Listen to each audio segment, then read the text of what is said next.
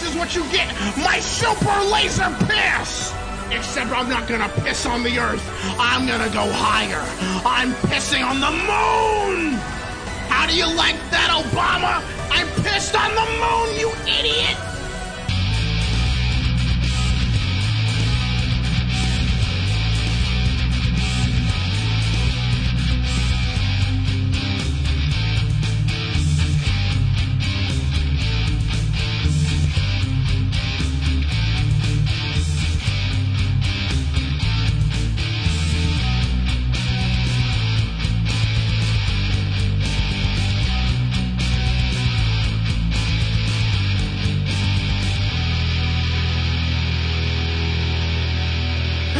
I, I messaged Red at one point because there was like a little period where like I was, I was jumping in and tweeting a lot about Symphogear for a couple days while Red was doing it, and I was like, oh boy, we are just tag teaming all of our friends right now. This is great.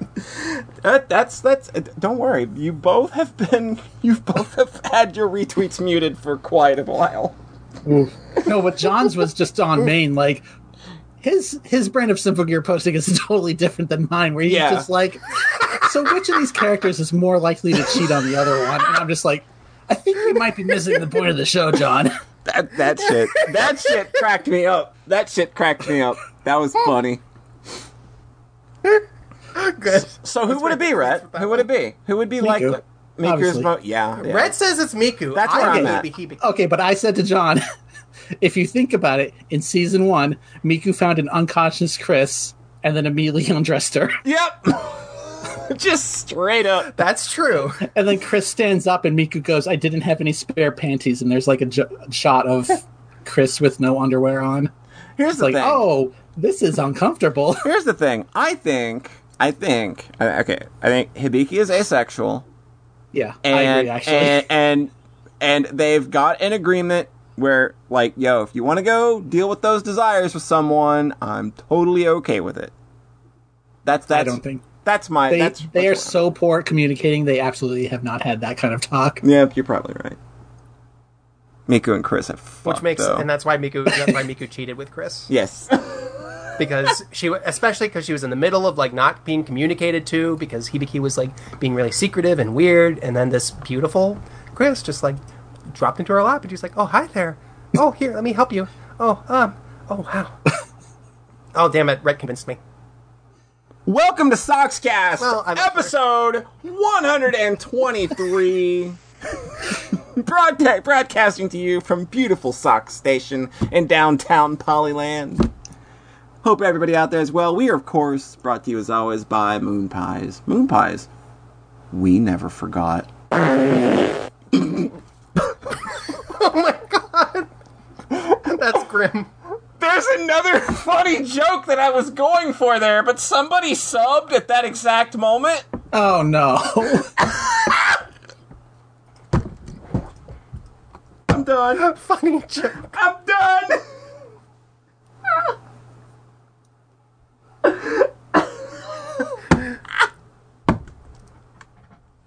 so my joke was my joke was my joke was before the fart made the better joke. I thought your joke was I thought your joke was it was just 9/11 two days ago Oh my God. well, that's that's the first part of the joke. I've got you in the first half, right? Uh huh. Okay then- you're with me so what was the but it- second part of the joke But immediately as I said, but immediately as I said, we never forgot there was one beat, then a fart sound, and then that was the perfect joke. But the backup joke was the whole joke goes, we never forgot that Gamma's story sucks in Sonic Adventure. oh no so see, I was going for like a, you know, like it was John Dunk, but then it, but then we uh-huh. got but then we got the audible version where somebody farted and that was way funnier. Hmm. Damn. I love having a. I love having Really a good. podcast where we have alerts that are just farts. it's very good Oh man, I hope everybody that out one- Yeah. that one just totally knocked you off guard, huh? I was because I had my brain on the one joke that I was gonna do, and then the like I've never had a joke rerouted so perfectly. it's like, of course the fart's funny. You'll have to listen back. I promise you, Yeah. it'll, be, it'll be hilarious. Uh, to my immediate virtual right, quite possibly the greatest podcast host ever made. it's Red. Liar. Hey, Not the greatest podcast host ever. Co-host. how's it going? It's go- it's going great. It's going fantastic. Just so I filled good. with love for Hibiki, Yeah, we all are. and so is my timeline. Yeah. I was just like, I'm literally just not going to talk about anything else because everybody has me muted right now. I went and I, I like because I, like I muted I muted retweets in TweetDeck, but then I went to Uh-huh. I went to your profile and looked, and it was just like literally forty eight straight hours of just that. Yeah. I was just like, my god. They're, they're still trickling in. Like right when we were setting up, you may have heard me gasp because there was another really good one. oh my god. The Hibiki Yeah. gasp. Yeah, like yeah, this is a very identifiable uh, gasp. You, you know when it's a Hibiki picture. Because it, it's not the sound. It's not. It's not the sound of his penis jumping through the roof. That's that. That's different. Um, this is a very wholesome gasp. It's love. It's love. Like yeah, it, it, it is not penis related at all. There is nothing. There is not a single thing about Rhett's love of Hibiki that is penis related. Just so everybody knows. It's a very wholesome. It's a very wholesome. It's a very wholesome unpenis situation. The way you're saying it is so wholesome is so unwholesome in itself. Thank you for explaining the joke, Rhett. Yeah. My Hibiki love is wholesome. Sh- my my Hibiki love is wholesome shirt is causing people to ask a lot of questions that are answered. By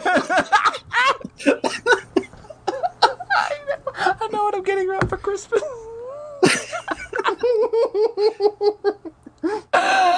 oh man. Okay.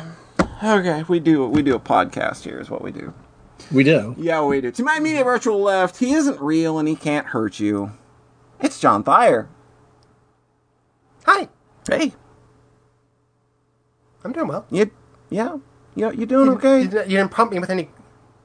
Yeah, I'm doing well. I've got tea. I've got blueberries. Blueberries I'm Blueberries? content. Man, nice. Get some muffins. Make some muffins and put those blueberries in. Oh, oh, you said the unthinkable thing. What did I say?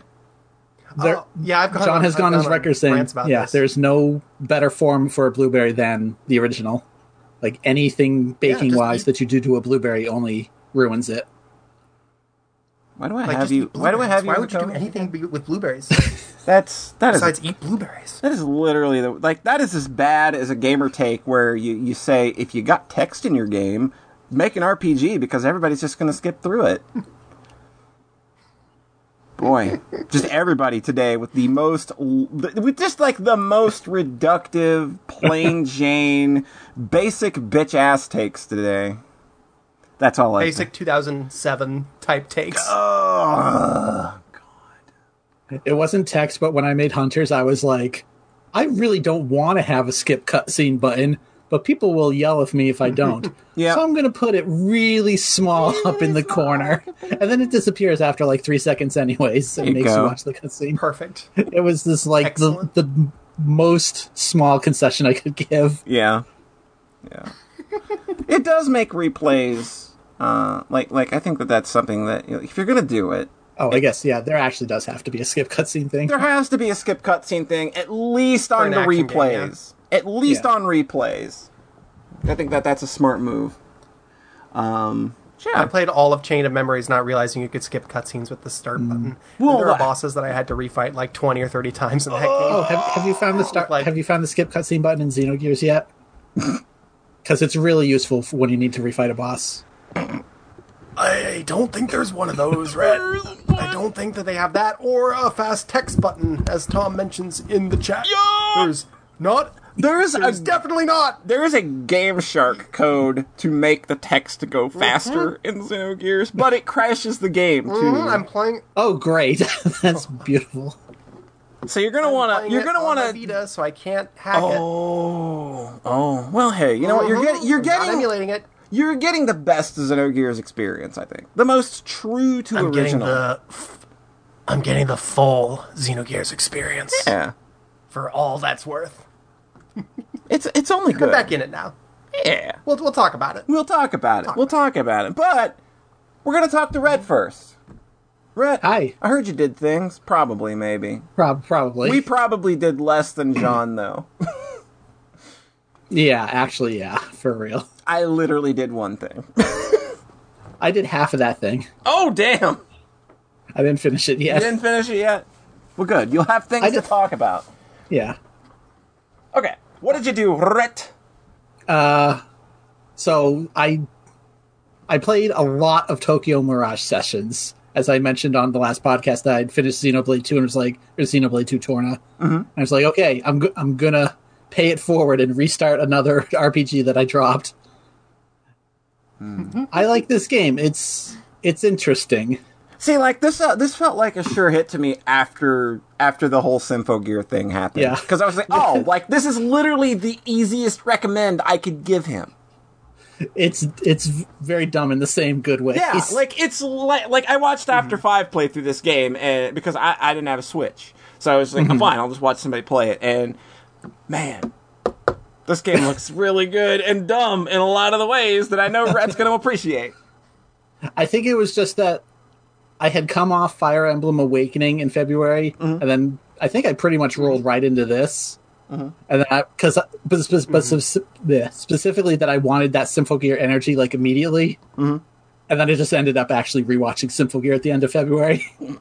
Well, I mean, I mean, given given where we've been, given Oh, what this is- happened immediately after that, yeah, but it was like I only got like four hours into this, so I knew I wasn't really actually gonna write it off entirely. Mm-hmm. But it was like, okay, I mm-hmm.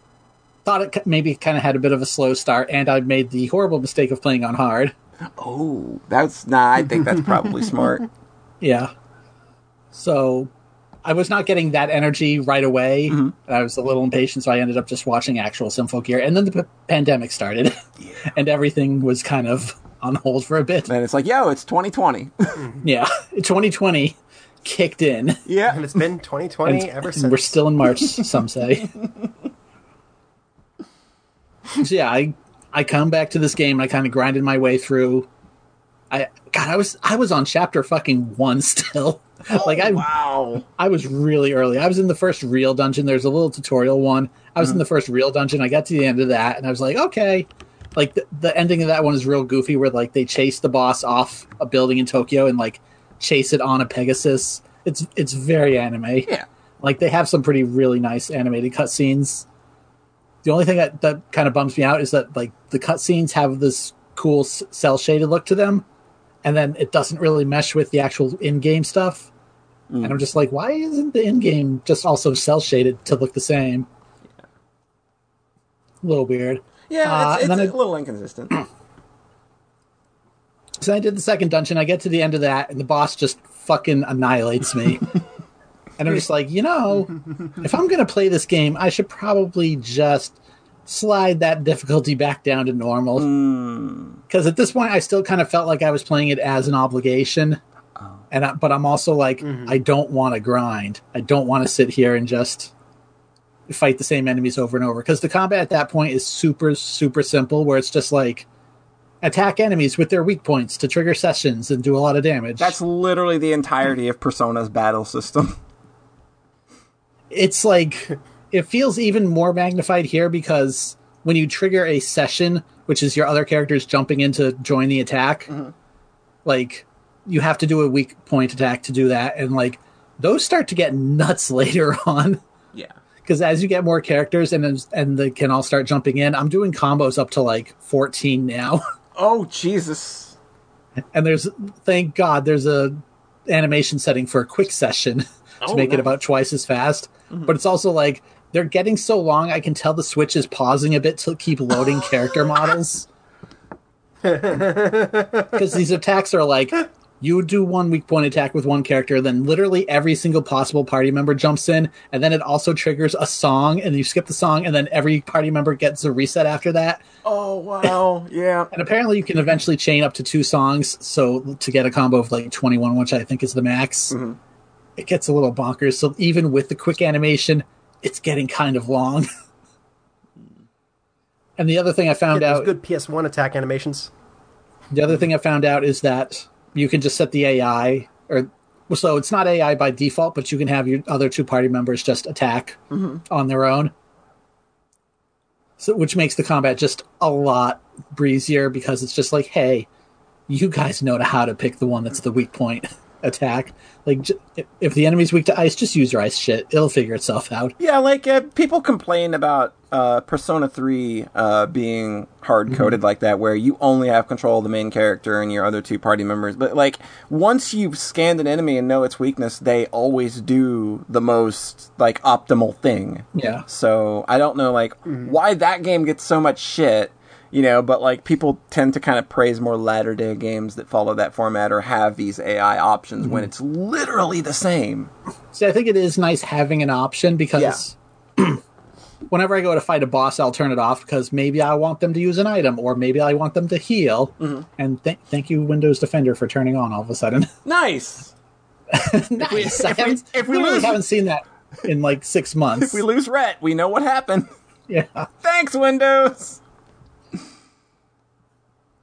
So like I do appreciate having more manual control Mm-hmm. when I want it, but when I'm just running through the regular dungeon, like I don't give a shit, just attack, you know. See, the only This thing is- I think that Persona 3 did wrong with uh, with its AI programming is that like when, when your turn comes up, you can give your teammates individual um, individual AI scripting. Like, oh, you focus on this, you focus on this, and then you focus on this.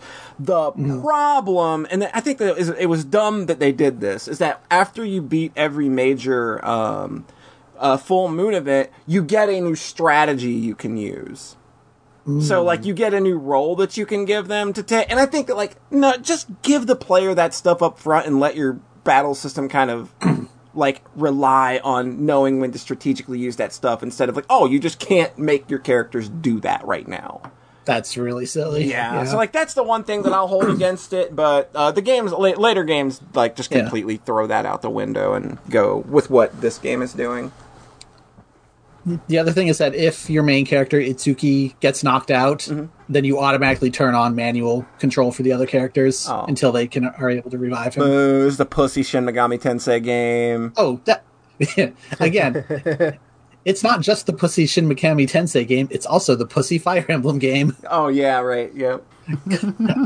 I am just continually amazed that they announced this game as Shin Megami Tensei Cross Fire Emblem. I know. like and everyone just had a certain expectation for what that game would look like Yeah. and then the story for this game is all about idols in the entertainment I- industry I- like they Oh, you don't know how happy this made me because they they they took what could have been a very boring concept and they did something entire like they turned that shit on its head in a way that is so fucking admirable, I think. they just went so weird with it Yeah. That's really fun so like a whole bunch of it is just you know singing songs or dealing with like asshole directors or mm-hmm. recording s- studio guys and like I've been doing a lot of the side stories, and then I actually found out the other day that oh, if you want to get the true ending, do all the side stories, literally every single Oh one. Like, no. but like, I spent like a long time between. So there's there's intermissions between each chapter. They're mm-hmm. actually just called intermissions, and it's like, hey, go here to resume the main story. Mm. I spent like an enormous amount of time after chapter four just doing all the side stories mm. to the point where I'm just like, to me, this is kind of the main game at this point. Ah. Oh. Because that's where I actually kind of felt like I really started to connect with the game more, is just like doing these individual character side stories.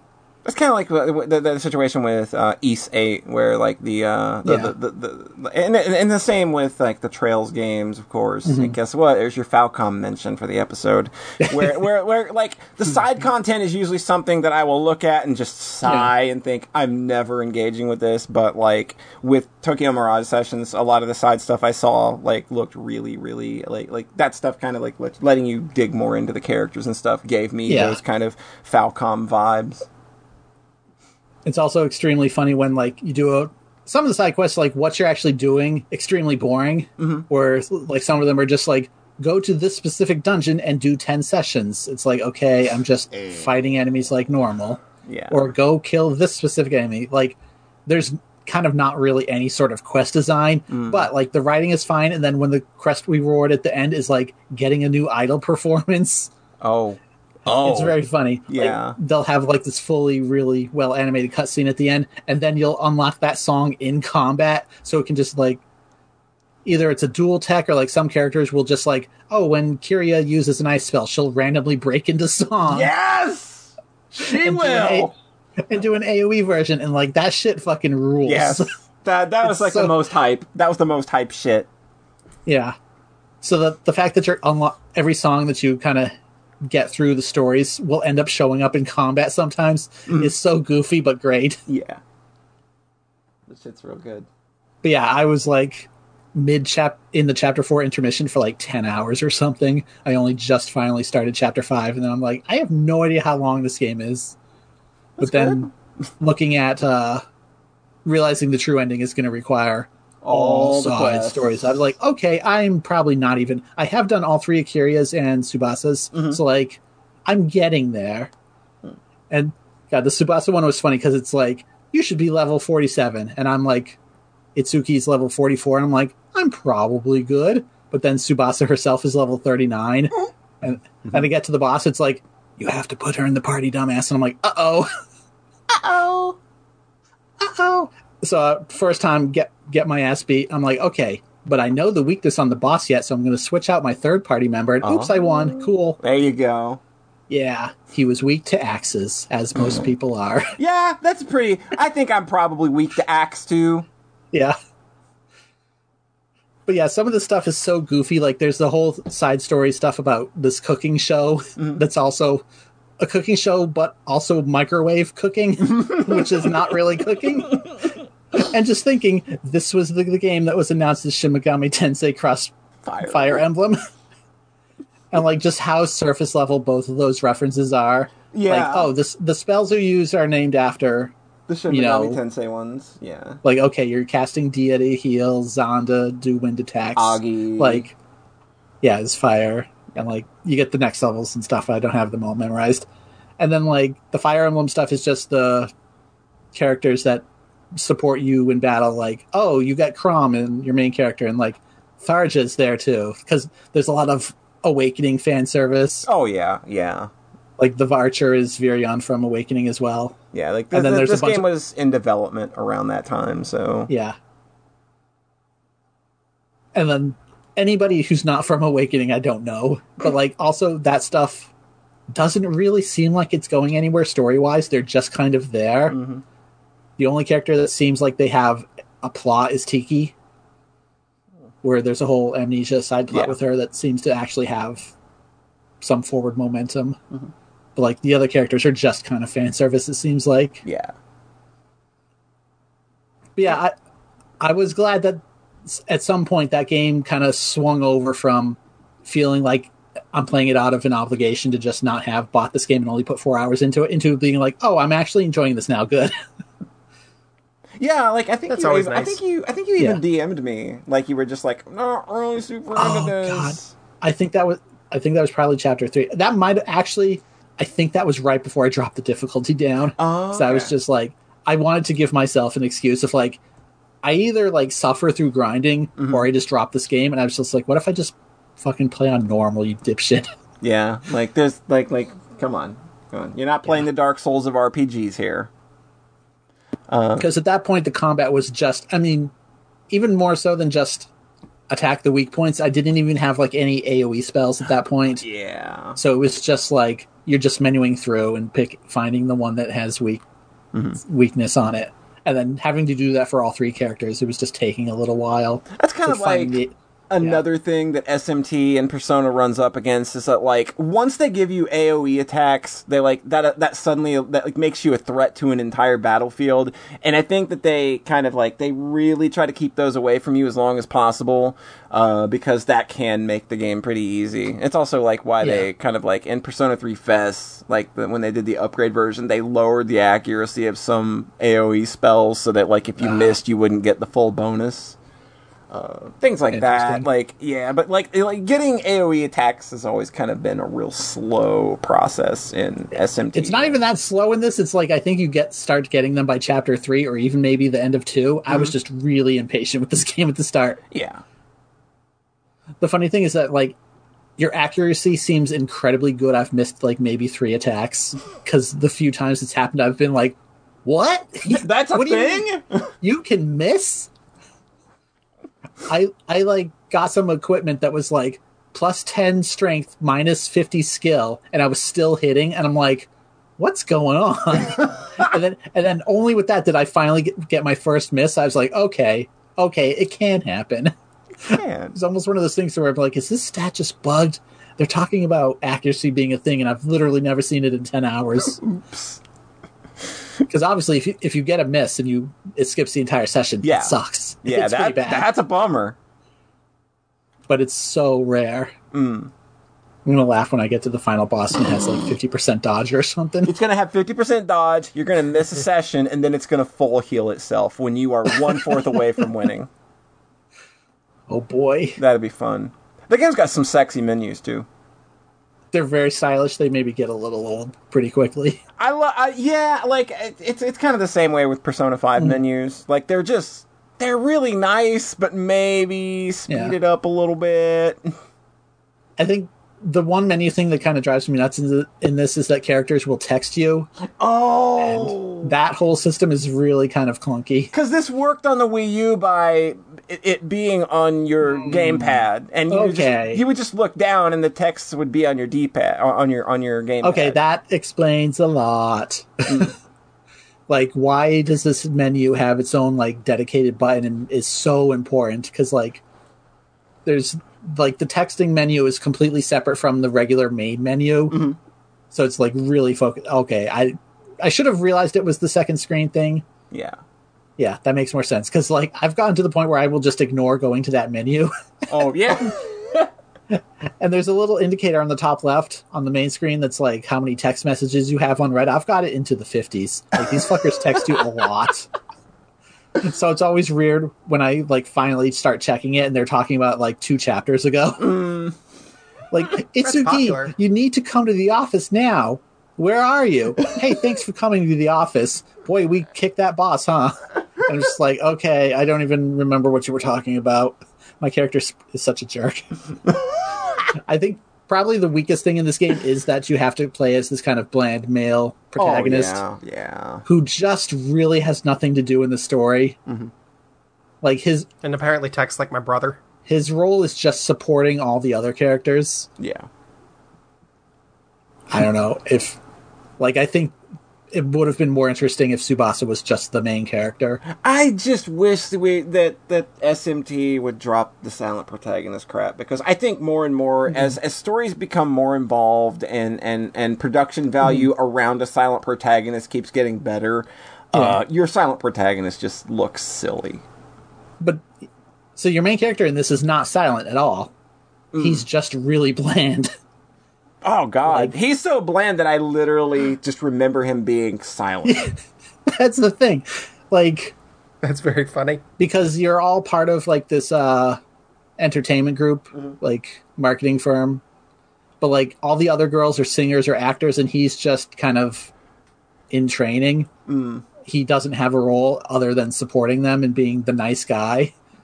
Like it's really kind of obvious. Like, like he probably could have been the silent protagonist it probably would have been even worse if he was Probably. and then Tsubasa, of course, just has a huge crush on him for kind of no reason. Of course. Why not? Yeah. Yeah, the fact that he's just kind of a boring character on his own and you have to use him in cat battle mm-hmm. is unfortunate. because it's like you've got like seven party members, but then only two slots that you can Oh, actually yeah, switch out yeah. because he's locked. It's like hmm, that's a little restrictive game, especially when you get another sword boy. It's like, well, why would I ever use two at the same time? Because the combat is all about maximizing your spread of weak points Yep. coverage. So, but it's a good game. I maybe I'll have it beaten by the next time we podcast Perhaps. because it's because it's a big boy. A big boy. A big. Especially now that I'm committed to doing all side quests. so, uh, I want to swing it over to John. John. John Fire. There is there's not a lot about that one that kind of grabs me, but it always makes people happy when they're playing it. It seems like so I'm glad it exists. Cool. Yeah, yeah. I think that's a general sentiment that I see people playing that game, and they're generally having like I don't see much shit talk about that game, which It's- given given the fucking internet and it it's you know inability to enjoy anything, uh, really shocking. You know what? You know why there's no shit talking about this game? Nobody bought it. Because, like Wonderful 101, it came out on the Wii U Yeah. and nobody bought it. And then in 2020, it got a re release and still nobody, bought Nobody it. bought it. I know that Iffy played it, so Yeah, I there's one other. it. Yeah, yeah. But yeah, But how does it compare with Omega? both those games got. the I the IF God. idle game. I know somebody's got to get on Omega Quintet. Not, not it. Not it. Compare them back to back. Not it. All right, John. John, you are going to be our Omega t- uh, Quintet uh, guinea pig. I almost did a couple. There was a when you started like hating Idea Factory. I was like, hmm, maybe it's time to take a jump Mm-hmm. Oh my into God. it. You you played Neptunia. And then, I, yeah, I did a while back, and I was like, all right, that was fun. I'm not really feeling it, but I, I, I get it. Um, but I did not follow through on the did not follow through on the contrarian train there. Didn't have the guts. I played some other games though. Oh, did you? That, that aren't Omega Quintet. Yeah, All right. What what uh, what other games I did played. you play? I played.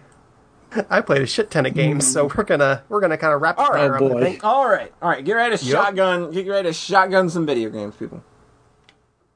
Okay, and this is skipping like half of them. It's gonna be this is good. This is a this is gonna be a beefy one there. Right. Um, I played Apollo's Realm, the new Jetstorm. Hey, this Oh. is this is good.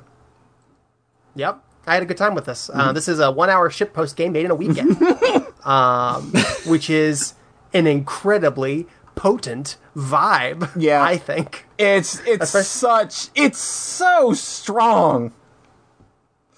Yep. It, it it has characters from Silas. Yep. and actually kind of swings for some pretty big story, pretty big catharsis at the end there, Mm-hmm. and it basically hits him, hits him.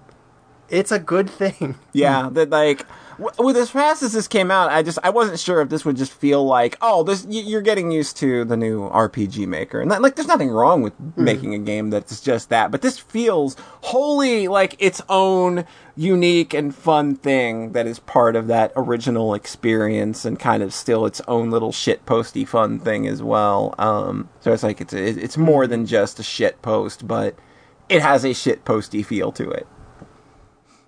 Yeah, it's it's our favorite thing. It's a shit post that has way more effort than you expect. Yes, like like a shit post that has way more effort than it should is my favorite. Yep. I think it felt to me, I didn't process this at first, it felt to me like the stats and spell layouts were default. Oh yeah, it felt like they were just kind of the- yeah, the all of that stuff. were felt- the pre-baked characters. Yeah. So the com the combat did not feel particularly like fleshed out or balanced. That was definitely not the point. And I played it like, oh, I'm learning this spell. Better think about how this tactically applies to this upcoming boss. Did not at the- really have to worry about like that. The, like the one half point, I was like, oh, this doesn't really matter. no, I don't have to really think about this, do I? the only thing I took from it was like, "Fuck, that's the battle system I want." It's doing the Grandia thing. It's doing Yeah. the Xenogears thing. Yeah, Um. So I'm so I'm still um, excited for. I think I think the next thing I'm real excited about that I think Tom is maybe working on is um, sort of a smaller scale game with a different with a sort of a different approach with the combat where that is a focal point.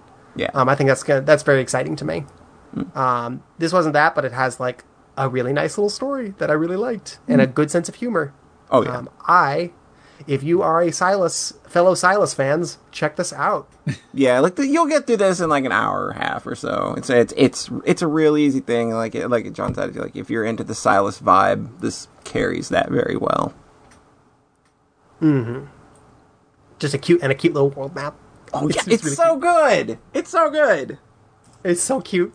Uh, this made me be like, I want to make a shit poster post RPG Maker game. This is it's just incredibly good energy. Oh, So I played another friend's game.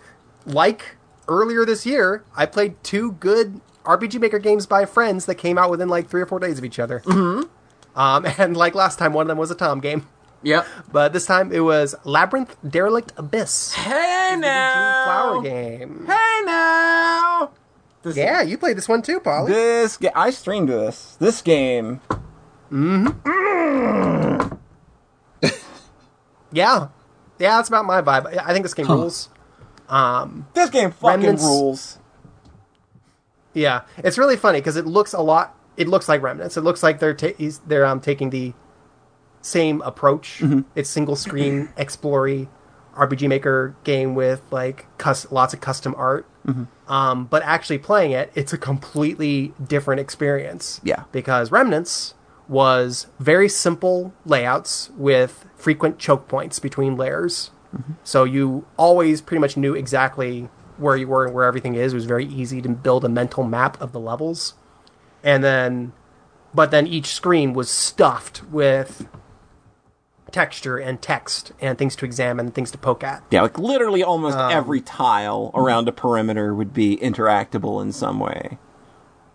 Yeah, it was extremely dense with that stuff. Yeah. Labyrinth is one big maze with a bunch of with, with each room of which has a bunch of um, custom art and a bunch of cool custom stuff, but it's not packed with interactable stuff because if it was, it would be completely exhausting and impossible to engage with. It, it would Um, like like I like that Remnants is like show and tell, um, and and Mm-hmm. and Labyrinth is just show.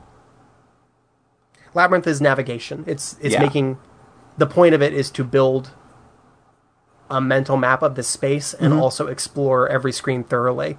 It involves like some actual like hidden wall stuff too, and everything is like telegraphed in smart ways.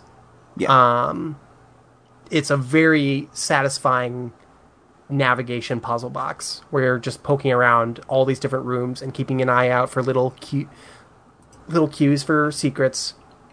Um, for me, it was about forty five minutes, um, and this honest this honestly like kind of hits my sweet spots a little more than Remnants because I love that kind of.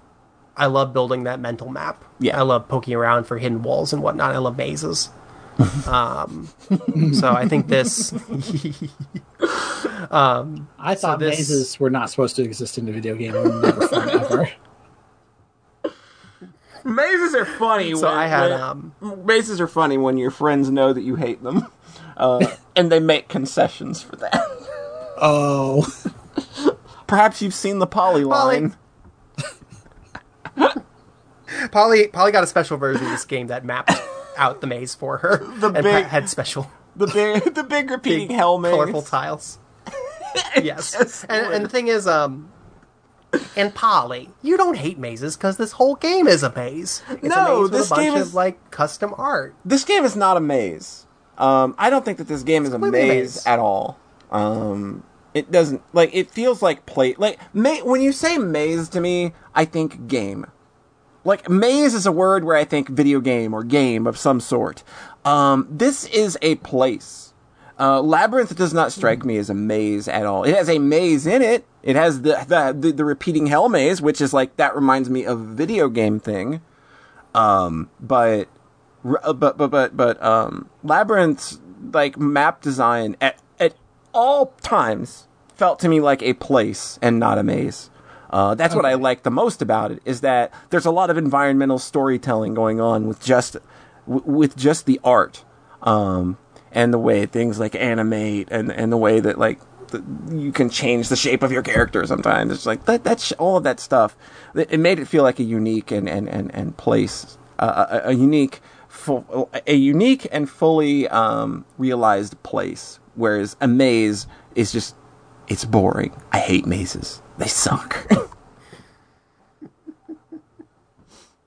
I guess I guess for me, hmm, I was thinking of like the overall navigational experience of like plotting your way or having to actually keep well, I still, branching a large branching path. I still did that. I, but I, I totally get what you're saying. I just like I just like oh okay I knew where the rooms were like they were distinct rooms it wasn't hmm. just like here are boring paths that and there's a bunch of confusing ones that's what I see when I hear the Yeah. word maze this is just like okay I'm gonna go to the room with the triangle in it now because that's my waypoint or the room with the big sleepy boy I like I can picture those places right there in my head right there in my head Mickey Styles I mean, personally, I got completely lost playing this game constantly. Like, I was Really? very much.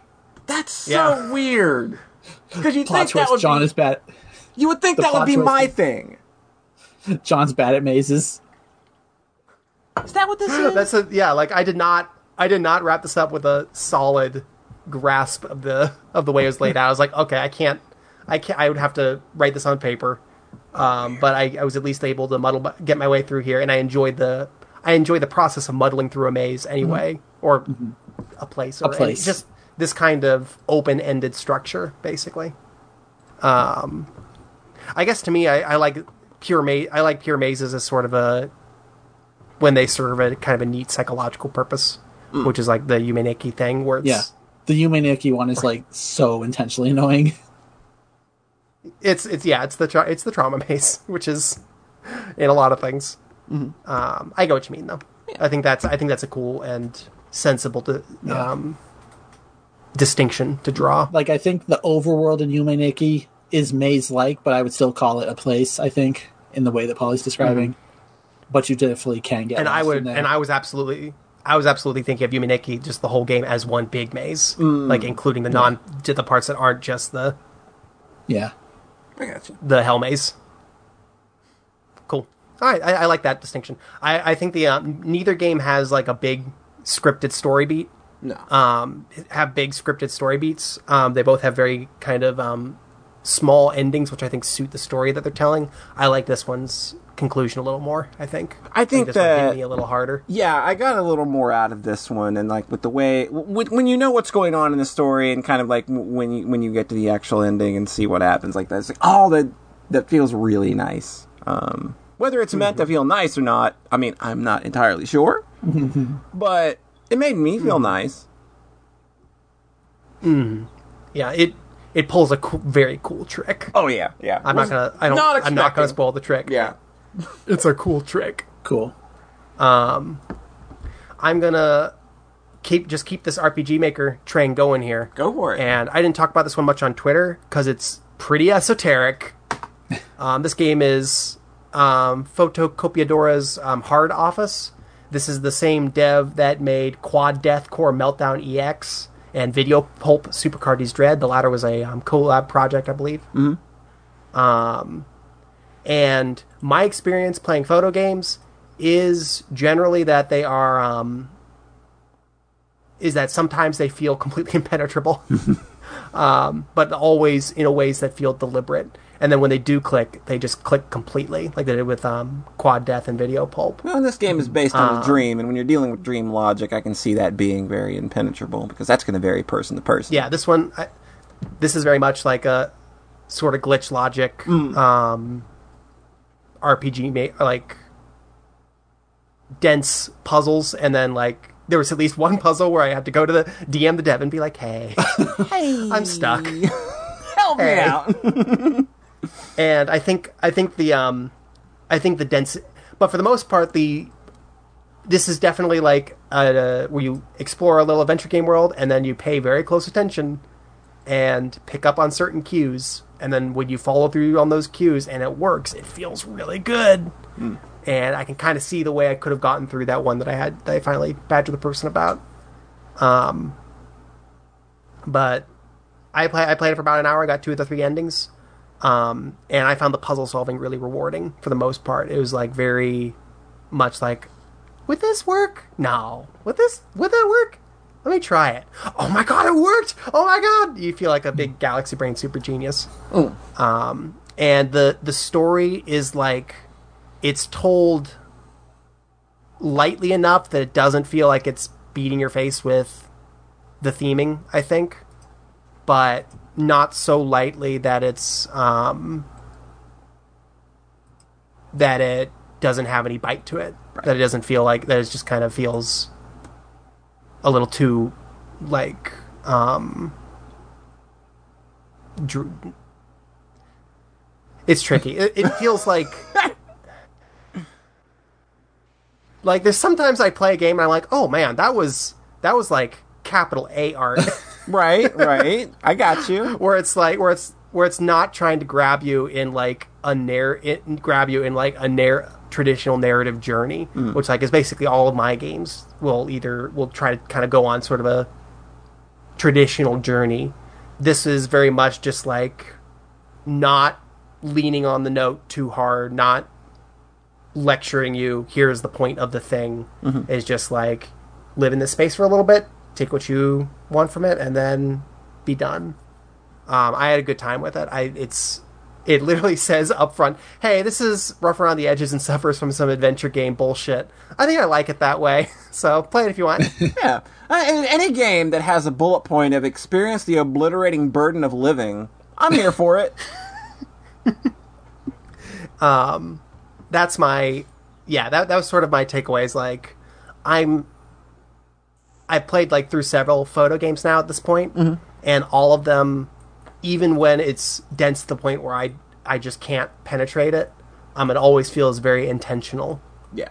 Um, and I think Quad Quad Death is probably the one I would point most folks at because it's just a very fun platformer. Once you get past that, like five to ten minutes of, wait, what the what the fuck is this? What is going on? um, but this was a this was another good one. This was and it's a 2015. It's cool to play a game from like tw- an RPG Maker game from like five years ago, Yeah. and have it just kind of sneak up on me like, oh shit, this is this is real cool. Um. So I'm gonna. I have one more thing, and then I'll separate the the next into the next chunk. Sure. Um, and I've got more RPG Maker stuff to talk about. but we'll say that for the next chunk because I do Okay. want to talk a little bit about Xenogears. hey, I know that video game. Oh, is that, it's an RPG Maker Yeah, game. It's an RPG Maker game. It's, it's one of the more advanced ones. Um, yeah, They got some 3D in there somehow. RPG Maker '98. It's like uh, there's like there's like a there's an RPG Maker for the PS2 that lets you do 3D games. God, wow. Yeah, this is probably this is probably made in that. I have it. It's No. a disaster to use. Like it's like I I try, Oh, I've I- tried. I'm sure. I've tried sure so hard. I've tried so hard to understand it. It's just like, what is even? What am I doing? God. Um, so I took um, I played the first like twelve hours of this immediately after um, finishing Xenoblade, Oh boy, which was which was a decision. that that's I a made. decision one can make Um, to do. Yeah, absolutely. Yeah, yeah. It seems incredibly foolish. Who would start a second Xeno game immediately after finishing another very long Xeno game? I can't imagine anyone else being that foolish. um, but I did that, and I got up to the first act break, which is incredibly good. Um, the the act break where like they've been setting up all these little plot threads for like eight hours and then they all just slam into each other I, this is what a friend said that i really liked was and then all the plot threads slam together at 400 miles an hour Yeah. for like an hour Oh yeah. um, and it's the first fight with Elly and the big desert Oh yeah. set piece boss Yeah. fight and then it comes after that and it's dope as hell Hell yeah. Um, and I was just like, "Oh my god, mecha shit is so cool!" I forgot. I did. Why did nobody tell me that Xenogears was a really cool mecha story? Everyone forgot to mention that so they could talk about Disc Two. Yeah, that- that's kind of like the discourse that that game kind of gets lost in anymore. Is oh man, disc two is where they ran out of the budget. Like, yeah, It's like, okay, we get it. Why do people still care about it? If that's the only thing, there must be something else. You want to talk about that other thing? And it's that it's a very cool mecha anime sometimes. I mean the back of the box says "stands tall and shake the heavens." It's literally like, hey man, it's about it's about big old robots. Hmm. and it's it's mecha in the best way where it's oh my god the main character has all this unimagin has just obtained all this unimaginable power and they can use it to destroy the enemies but it comes at a terrible cost. Oh, there it is. There's the good shit. Yeah. There's that good shit. Yeah. I'm here for it. Um, it's also a stunningly gorgeous game. oh god, um, man, like this game was incredible. Like like this the uh, the demo this came on the Parasite E- with Parasite Eve um back in the day. And I got Parasite Eve the day it came out, right?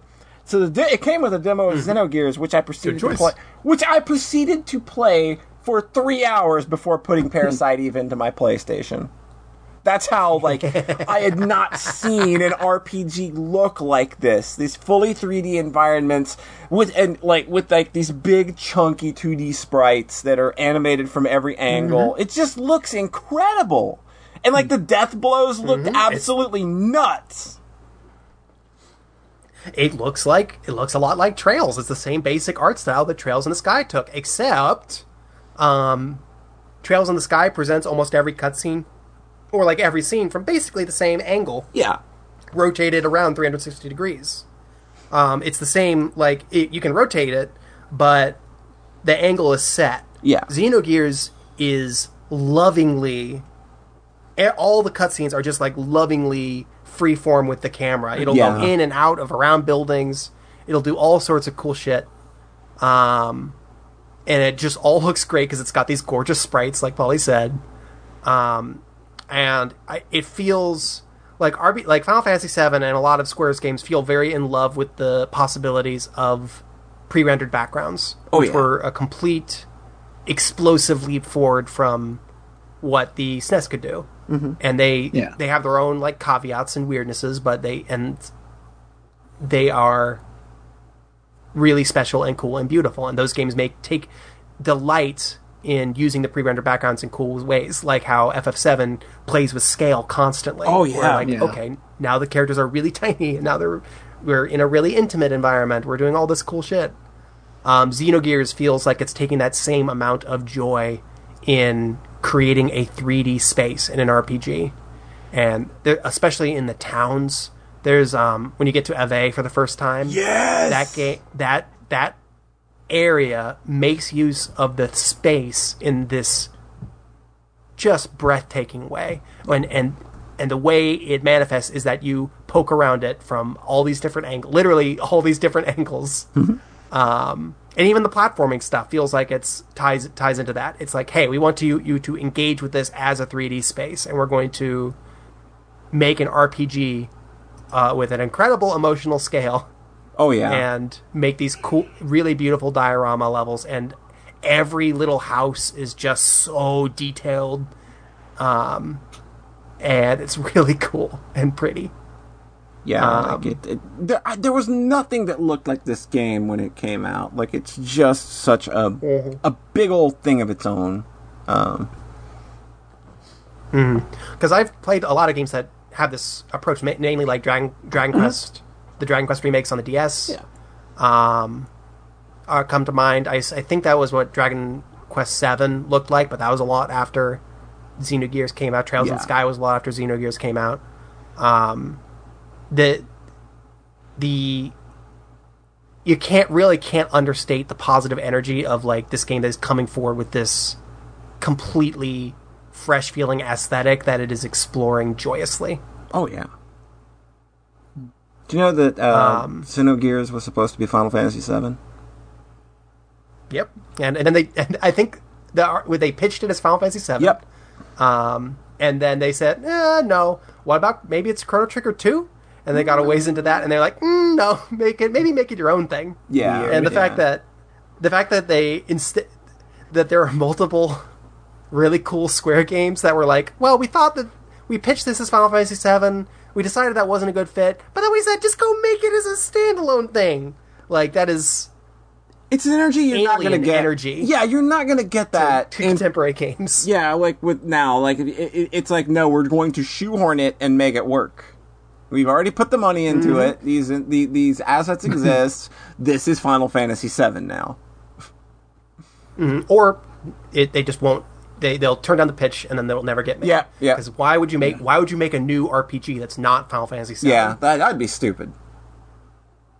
Yeah, exactly. Instead, they're just like, oh yeah, make Xenogears, make Parasite Eve, make a shmup, make I don't know, let's give more money to the Saga guy. Why not? Like PS1 Has he made a game that's not really weird? Nope. Let's keep it going. PS1 Square was on a whole other shit. Like just ridiculous when you look at their output. Um, and then the fucking Spirits Within tanked them hard. Ugh, it's really Yep. a shame. They flew. T- they flew too close to the sun. I mean, they were so weird because like they did only JRPGs up to a point, and then Yeah. they're just like, "What if we did a fighting game with one hit kills? What if we do Brave Fencer Musashi? What?" And like you said, a shmup.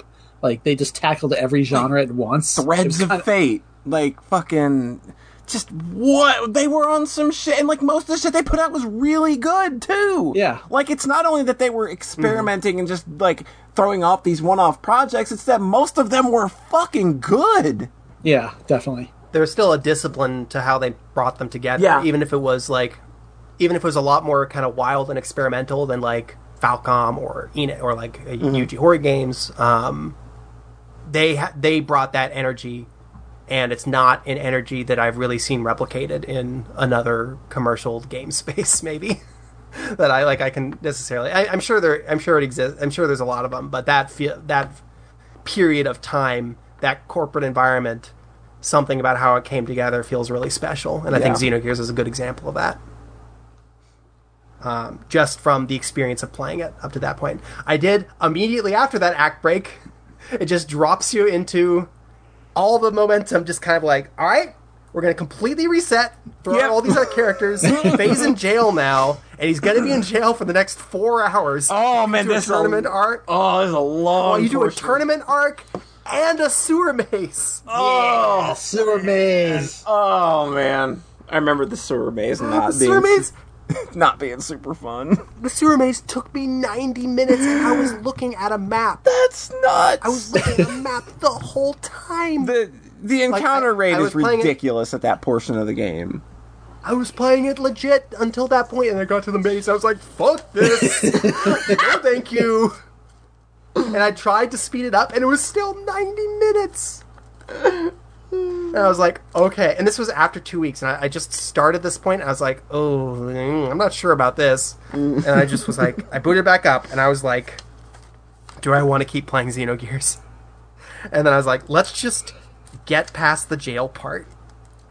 And then we'll see, okay? We'll reassess. and I took the I took the four hours and I got past the jail part and I reassessed and then suddenly I was having some fun again. Oh, good. Quite a lot of fun because they have another giant gigundo climax happen, um, where you fight. Where you just like fly your mech onto an airship and then fight a gauntlet of recurring baddies on top of the airship, and then you fight, and then you see Elly, and it's like you have a big confrontation with Elly, and then oh, and there's another boss, gotta fight them. Oh, oh my god, this previous character who you thought left just Han Soloed in, and they're gonna fight with you, and oh shit, rad. Um, and so now I'm thoroughly reinvested, and I'm about 18, 20 hours in. Nice. Um, so I'm I'm pretty much gonna see it through at this point. I think. Oh, Uh huh. it's a famous lot. last words. It's Yeah. when were you, you said you were on like area three of twelve or something? In a, in a walkthrough, I think disc two starts at like area nine or ten, so it's like okay, I'm a third through disc one, and once I'm at disc two, that's just gonna fly by. It's gonna oh yeah, fine. disc two really kind of goes until the final dungeon. It's just a It's fine. I'll, I'll just fly through it. It'll be fine. The important thing is I just need to get to get to the end of this. But besides, like I said, I'm having fun again, so it doesn't Yeah. I'm not just counting chapters down until. I would've- the chore is done. I would have been mad if you tapped out this early. yeah. you would have been mad if I'd given up. Well, the thing is, you got you got to um, really think you're going to see it through and then be broken by this game. Like me and Rhett know Well, what's see- coming. Me and Rhett know Yeah. that there are things coming that are really probably going to try the old patience. Because he's as somebody that loves the game, there are some areas in that game where I'm just like, ooh, ooh, man, this is real fucking fun. Is there gonna be the platforming tower, the one dungeon that is the only in the fifty-hour game? That's the only thing people talk about ever. Yeah, it's, it's John. It's you know how that game Is it that bad? You know how that game feels, right? You feel it. It's kind of chunky. Okay, the plat. The platforming is a little delay. It's on. You're operating on a bit of del- a bit of a delay. Bit of a delay. There's there's some angle issues. Um, You can get into you can get into some random encounters during your jumps. Yeah. you can get into a random counter in the middle great. of a jump. You'll lose your momentum and then fall. Uh, and you also have limited fuel. The fuel thing is fun. The fuel thing is um I once I kind of figured out what the the mo of the fighting is Mm-hmm. with the mechs. I was like, oh okay, I can kind of Yeah, just The- the always thing be in the charge. yeah. The thing with the fighting is funny um because both of the fighting systems are really simple. I think Yeah, Um, in a way that's kind of refreshing after Xenoblade. Yeah. Oh, it's God. sort of like the just like okay, we're just gonna trade numbers for a while, and it's gonna shake out either in my favor or not. And I can feel I'm just gonna be okay with that. and there's there's sort of a pleasing simplicity to it after oh god, gotta manage gotta gotta fucking break them so that I can topple them so I can daze them. Oh, oh, shit, they they've undazed. If I time it right, then they'll still be toppled and I can re retopple they'll still be braked and I can retopple them. See, I feel Xenoblade combat is still super simple. It's just trying as hard as it can to be complex. yeah, which is obnoxious. Yeah. and this is not doing that. It is just like, okay, we made a simple little comp. We made two simple little combat engines. Please enjoy. Except now it's a fighting game because this is a square game. We're gonna just randomly do shit like that because it's cool. It's sort of that Hideki Kamiya energy where they're it's like, okay, we're gonna do a pseudo shmup section here. there's a pseudo shmup section here. Here's a here's a weird like 3D mech battle game from 1998. Um, this was probably an arcade Mm-hmm. game pitch at some point, but we just put it in here. yep. Here, here's just tucked it in Virtual. On. Play Virtual On. it's really fun. Um, so I'm I'm just kind of that is the energy that I'm enjoying about it is that it just goes uh, in such an intense way. The art and the the whole style is just so gorgeous, um, and that makes it that makes it a lot easier to deal with not really caring about any of the characters. Oh. That's a big knife right Oops. Oops. Oops. Oops. What about Elly? Oops. Elly's good. I like Elly. Um, Elly had like a cool backstory that immediately turned into like a scary stake setting boss battle. Like that was that's the good shit. Um, basic, but like it, it's weird because the the way the story just goes in those big moments, it feels like Final Fantasy VI. Like it feels like it it car- it's carrying me through these big moments in the same way that that game did to me. Um, and that might be me being colored by knowing that these are that the Takahashi team is are both veteran FF6 devs, Yeah. junior devs or writers. Um, but like it feels like a lot of the same energy. It's just that it's just not quite as it's just not quite as charming, not quite as snappy. I don't care about these characters quite as much. Uh, it's a little bit more muddled.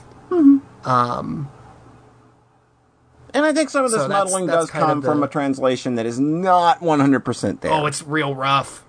It's real rough. The, the, the text is a big part of it. I don't really, I don't like Citan at all. I don't like anything about how he talks. Oh, he's so he's. I think he's very intentionally like that too. Uh, I think that that is a point in his sense. He- character that suppo- you're supposed to just kind of. Mm. Oh, you are just cut. You just grate on me in the worst possible fucking way. Oh my god. Yeah, and he's such a big player in that first like eight hours. like that- that- Citan becomes- follows Citan follows Jonathan Blow on Twitter probably. Oh my god. There's your current reference. That is that is that is exactly he he go he shows up at the church where he's being led by this lady this is his friend's bro- his friend's sister and she's like here's the church where I grew up and I was raised my whole life. Here's the very pretty painting that we keep that is our special sacred artifact. And then he's like walks in big dick hanging out like well here's what I think this painting says. I think it has this interesting gender dynamic I think it has all this cool here's my th- reading of how this painting goes hey well, um oh look about this. Let me ask you a question. Let me keep talking after asking that question I'm just like oh fuck you It's a Oh, I- very specific energy, and I think he's meant to piss you Oh. off. good because he succeeds He's got some cool Um, ass there's been, like, death two- blows, though. Yeah, that's true. I love the one where Fei, um, like runs up the front of the enemy, kicking them, and then like flips around and then kicks them in the face. That's so good. That's good shit. Um, so the idea of this being like, okay, so the the narrative I the narrative I built in my brain is like, um, the two Takahashis both ex FF6 devs. Now they're spearheading their own game, um, but it's not doesn't have Kitase, doesn't have Sakaguchi, and they're just not quite bringing that same bringing a lot of the same kind of coherence and heat and it's not the quiet moments aren't really landing the way I want them to, and the and that makes the big moments not quite land the way they could. I I think you. if the I think if the right and again I think a lot of that is probably um, the localization, which just matters a lot more when there's like five times as much text as in a SNES game. oh yeah, yeah, yeah. Um, So that's uh, so I'm just kind of going in like pretty measured. Like, okay, I'm not expecting this to be my favorite thing, but I'm loving this particular energy so much that I can easily see it carrying me through the rest of the story. Did you catch the uh, Xenogears reference or foretelling in, in Final Fantasy VII back in the day? No. Yeah, like when when Cloud's going through all that stuff um, in the live stream and stuff, where he's just kind of like in a coma. He actually like like if you go up to him at a certain point, he says Zen no Gias because it was like you know obviously not translated properly. But he like he has four text boxes It mm-hmm. just says Zen no Gias. Oh my god. It's like, hey, we're gonna make this cool. We got this game in dev. Yeah, I thought that was really cool uh, because I didn't get that at 1st and then mm-hmm. like the moment I heard about Xenogears, what? Oh my god, that's a cool little reference. Oh well, people were probably like, "Oh, this is uh, Oh, this they retranslated connected." it. They retranslated it so it just says Xenogears now. What? oh, it's probably in still in Like, four text boxes. In though. in in uh, the way they spell it out in in in, in uh, the original release is Z E N O G I A S. So it, it's Yeah. obviously just a ro- uh, you know it's just a romanization of Xenogears. Yeah. Um, and then um, like they just changed it to Xenogears in later scripts. yeah. It's actually really weird in the Yeah. PS4 version. He says, "Watch Symphogear." What, weird, huh? weird. I'm excited to find out where this one stands in the grand Ge- the gear canon. of The gear mixed, canon. of mixed bags. The the what canon? Gear. The gear Gear canon. canon. No, I was thinking. I was thinking in the grand tier list of mixed bag Square game, Ah. Square PS1 games. Oh, right. well, yeah. I put it at the bottom. Apparently, Yeah, fucking apparently. Jesus. you know, it was wild. That's rough. See, that really blew my mind is seeing it on my worst games of all time list as lower on the list than uh, God, what was it? Saga Frontier and FF8. Yeah, that pissed me off. Because, That pissed me off. well, here's what was funny to me about it is that FF8 pissed me off way more. Oh yeah, yeah. Saga Frontier is the way worse game, but I barely put up with it for like more than two hours, so it mm. didn't it didn't stick with me. I think that's debatable. So like But continue. Xeno Xeno Gears was probably the one I played the longest and still ended up getting mad and falling off at, so it kind of pissed me off the most. But so I was trying to think of when I played it, and I was like, oh, I think I played that early 2000 because I was still in high school, but then I definitely didn't play it after high school. Mm-hmm. And then that article was 2007, I think. Yeah. So it was mm-hmm. it only been like seven years. Yeah. And I never thought about the game afterwards. So now it's 2020, Until- and I see it on there, and I go, I literally don't remember a thing, a damn thing about Xenogears. But apparently, 13 years ago, I was mad to write about You were enough to write very about. angry about in a list that also includes Final Fantasy XI. Hey, Final Fantasy 11's way lower Like on that list. I'm saying, Final Fantasy XI deserves it. I'm just saying that like you hate a game this much for it to be on that Xenogears- same list. See, Xenogears, I think, was the highest expectations versus what I mm. got. Mm. I mean, all my high that. school friends were like, who, you know, who all liked FF7 and 8, or at least 7. They were all super high on Xenogears, and then I played it a couple years later and just did not fucking get it. It's a bummer. I think I think coming at it now with the understanding of like, okay, this was sort of Yeah. the this was sort of the B team. thing Yeah. while they were making FF8. Yeah. And then even or even like Chrono Cross, like okay, this was sort of the side. This was not the main Mm-hmm. Next big thing there. Um, I think that softens the blow a lot. I think also playing it in early 2000, post Dreamcast coming out, Yeah, that's that that's- game did not look pretty. That game was Oh, super ugly. yeah, that like, game- relative to when it came out. So, like Dreamcast was the new hotness then. Yeah, if oh, we're comparing it- polygons. Yeah, Wow. If we're comparing it to like Skies of Arcadia and Grandia 2, yeah, it doesn't Yeah. stand a chance. Yeah. I can understand it looking pretty now versus like because it's an aes- an aesthetic Yeah. in its own right, and it also is mm-hmm. very similar to Trails. That's not an aesthetic that is not particularly Yeah. like burned out on. Like there, like there aren't a ton of games that yeah, almost nothing. it's not. It's not. It hasn't. There hasn't been a, a revolution of like indie RPGs with this style. no, Western indie I mean, RPGs there's literally popular. Anodyne Two is probably the only Yeah, one like, that's the think that's only- even approaching Yeah. That same. and that's not. And that game doesn't have sprites Yeah. either. Those are 3D models. So No, yeah, yeah. not I mean, really. I mean, I guess there's literally Trails in the Sky then as 3D with sprites. Well, there's one. I actually can think of one. mean, Chantilly's does it's it. Catamites, and it's this Catamites Oh. game that I didn't like. Oh, oh. But it, it Yeah. definitely is doing the 3D environments and sprites style. All right. Rats. hello. Hey.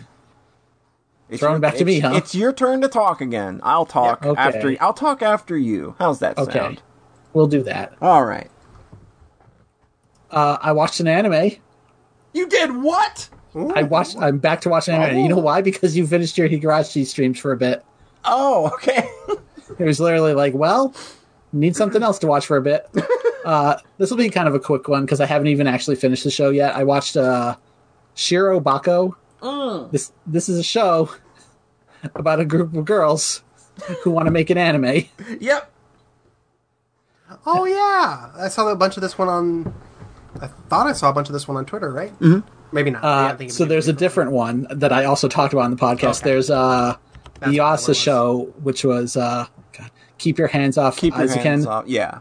So that's that one is high school girls actually making an anime. This one is like the sequel, basically, where it's a it's a gr- five girls who were in a high school club that made an anime, and then it like one minute into the show, smash cuts to them two and a half years later, mm-hmm. and they're actually working in in the industry, and they all kind of hate it. Oh no! This, this show feels like it can be very, very biographical on from the people writing it. Oh, it's weird. so like whereas Keep Your Hands Off Eizouken was very much about the actual artistry and like doing technical drawings and like frame by framing stuff and like key art. Uh-huh. Like it was much more on the technical side of anime. This one feels way more on the business side Oh, and like the re- oh. yeah. And the realities of actually producing a show in a time frame. Yep. because our main character she's not an artist. She she just works as a production assistant. Mm-hmm. So her job is just keeping track of where all these moving parts are Yeah. like is cut 53 done i need key art done tomorrow oh we're going to filming oh where's the you know just all these balls in the air constantly. All the small things that make a show come together, like your Yeah. keyframes, your tweens, things like that. You Yeah. somebody that's got to be in charge of knowing every single shot of every episode for the next Yeah. five episodes. So that's the thing in, in this is that there's like four different production assistants and they all get assigned a couple episodes. Mm-hmm. So at the start, like she's on episode three and this real slacker guy, he's on episode four or something like that. So she's really stressed and he's like behind on schedule and she knows that's going to affect him. Mm-hmm. And then like there's a whole arc about like there's an explosion at the end of episode eight. Are we going to CG it or are we going to hand draw it? And then there's a miscommunication between the episodes eight and nine teams where one thinks they're going to do it in 2D art and the other thinks they're going to do it in 3D, so they both do it, and then the shot is mismatched between episodes, like stupid shit like that. And then like one of the artists gets really pissy because he doesn't believe in 3D and 3D anime. Mm. So he, they're like, "You need to draw these frames," and he's like, "No, I'm going home." Oh my god. The other thing is like a lot of the key artists are shown as working at home mm-hmm. and just being delivered like like a lot of her job is just physically delivering cels and stuff. And it's just it's just a stressful kind of show in a weird way. When, when does this show take place? Because like cels are not a thing anymore. Everything's pretty Well- much digipaint now.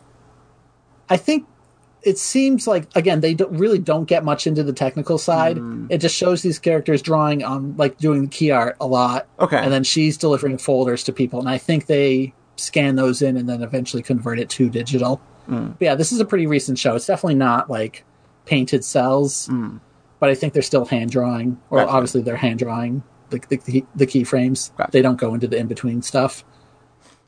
There's one part where like they did send out like some shots to an accessory studio, and then their server goes down. Oh, and they need oh, the no. Ah. Just like it's a very real world stress situation and like their company president just drives four hours to deliver the material to them so it doesn't get delayed. Because they're like if if one step of this process goes down you lose your episode.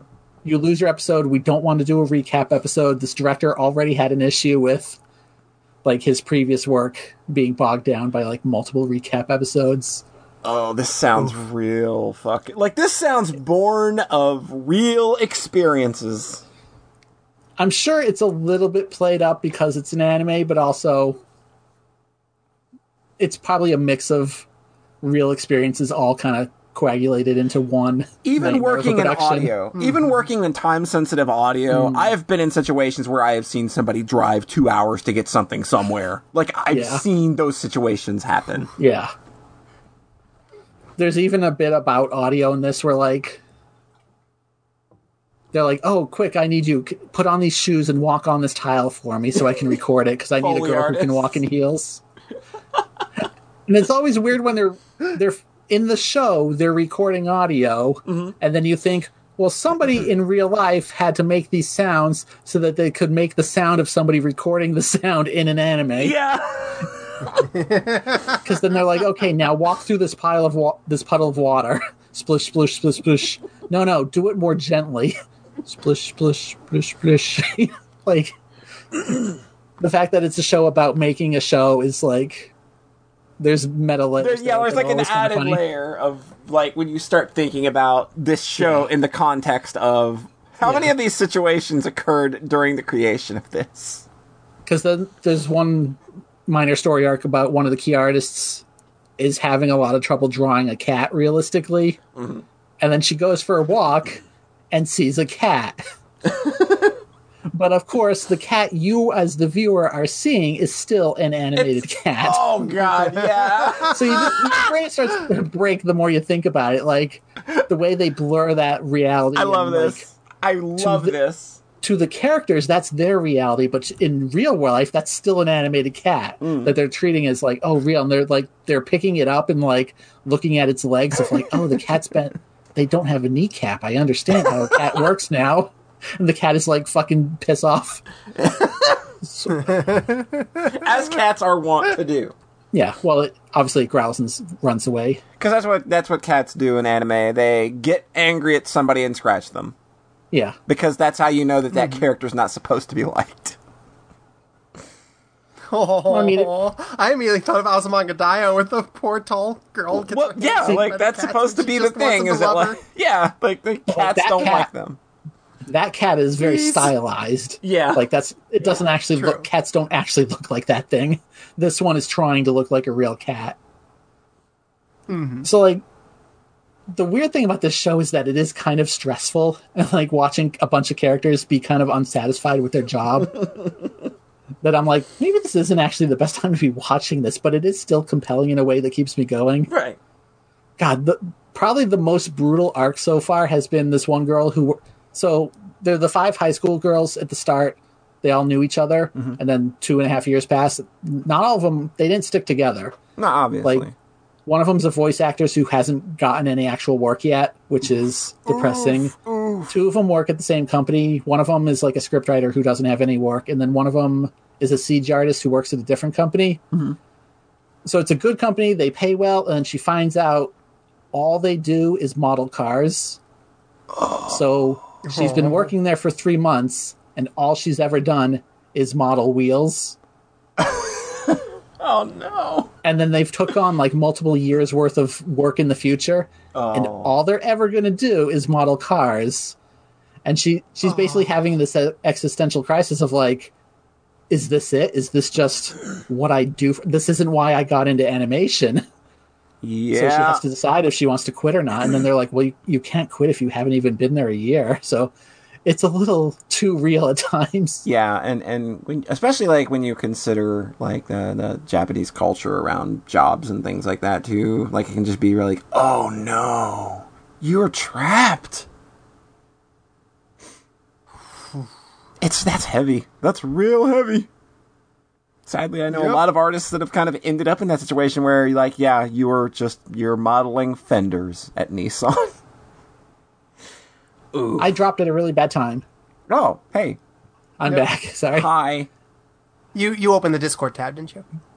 I w- you said it's really you when you consider something, and then I dropped out. when you consider uh, Japanese culture and with, with, with their rela- with, with sort of like Oh, how they look at jobs and things like that and education, it's like, oh well, like if you fucked up, then you fucked up. You like this is your lot in life and you can't change it. Like that's sort of like a lot of the way those situations tend to either play out or get presented. Yeah. So it's a good show, and now like I've got a couple episodes left. There's a whole thing where like the director spends like half the show working on this storyboard for the last episode, mm-hmm. and it's like, oh, we have a month to make this episode now. It usually takes two months. Mm-hmm. We're fucked. you know, it's just they're gonna bring it down right to the wire, obviously. Yeah, And it's funny because it's like the way I always thought about it was like, oh, they make each episode in a week, and it's obviously not. That's not how they do it. No, They have like eight going at once at least, Yeah. probably, yeah, because they're talking about how like. but the show starts. They do yeah, like five concurrent, I think.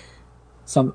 That sounds about right based on the show. Yeah, But it's just it seems like a nightmare though because the show starts with them airing episode one. Mm-hmm. So it's just okay. You're on a deadline now for everything else. yep. just uh so like when the director doesn't have an ending for the show Oh no. for you know half the show and they're like it's a huge deal he finally finishes the screenplay and they're like well we've just aired episode 9 we gotta get going yeah it's a it's an interesting show and kind of a funny parallel to keep your hands off Eizouken which is much more idealized and this Yes. is Yeah. harsher reality Nice. anime seems like a bitch to make Oh God, yeah. Like it's it's Yep. not a fun industry. Like you don't hear a lot of happy stories coming out of the anime industry, especially from individual animators. Uh, Yeah. This show's like it's obviously not going to get too real because then it would be a little. Right. Things get real bad, like Tsukiko Sagi and Paranoia Agent. That's when things get bad. Actually, this does have a character do key art all night and then pass out the next morning. Mm-hmm. so like it's a little dark. that's that's rough. Yeah. So Polly, Yo, you've been doing anything heavy? yeah, heavy. Yeah, you might say. Yeah. You might say things have been a little heavier than usual, a little more louder than usual, a little more, bom- a little more bombastic and flamboyant. Played a video game. You played a video oh. game. Yeah, I did. Amazing, isn't oh. it? That I would come to this podcast about talking about video games usually. That I would come to this podcast, this very podcast that we're doing right now, and that I would actually have a video game to talk about. It is very weird that that would happen. But, but uh, it's not just your normal, ordinary video game. This game's metal as fuck. This game has so much metal in its veins that there is a health joke I can make here that I ain't got the brain to make. So you'll just have to pretend that I made a real funny iron joke or something. Nice. I, I, I don't. Yeah, there you go. Rhett's got the. There you go. Now, John, laugh. Huh. There you go. Good. There you go. I played a game called Val Took me a second to Ferris. process it. Played a game called Val Ferris. Uh, this is from a company named Steel Mantis, who a few weeks or, or a few years ago they released a game called Slain uh, Back from Hell, which it has similar influences. Like it's also very metal up your ass, throw up the horns, bro, maiden. Like it's it's very much of that same style. Like this is the kind of game that Danilo Diaz would look at and just have an instant boner for. like it's just it, it- it's leaning very heavy into a vision that I appreciate. But Oh uh, yeah. uh, uh, uh, Slain Back from Hell was super not that great. Uh, it, a- it, Yeah. Yeah, it's it's it, it was sort of the first attempt uh, at going for what they were going for here. It has the same kind of style graphically, but it's kind of like a slasher kind of platformy game where uh, I watched Eric play it, and it ju- he was not having a good time. Uh, Yeah, it just kind of looked way harder than it needed to be. The hitboxes looked real suspect. uh, this game, that game was just all over the place. So, like, Yeah. when this same company announced Valfaris that that had kind of like a similar look, and it's like metal up your ass, like kind of. Like having that same style, have, you know, being another platformer, it was just like, um, I get what you're going for here, and given that this Maybe is not. this is more of a runny gunny kind of game so you're you're speaking my language but i'm just not convinced given given that pedigree of, of that first game which, which i mean to its credit i mean there are people out there that do like that first game but i just from everything that i've seen of it it just doesn't look super good um but this this is sort of a follow up, but not like a direct sequel or anything. It's just like, hey, we we made another metal up your ass video game. this one's 2D side scrollery.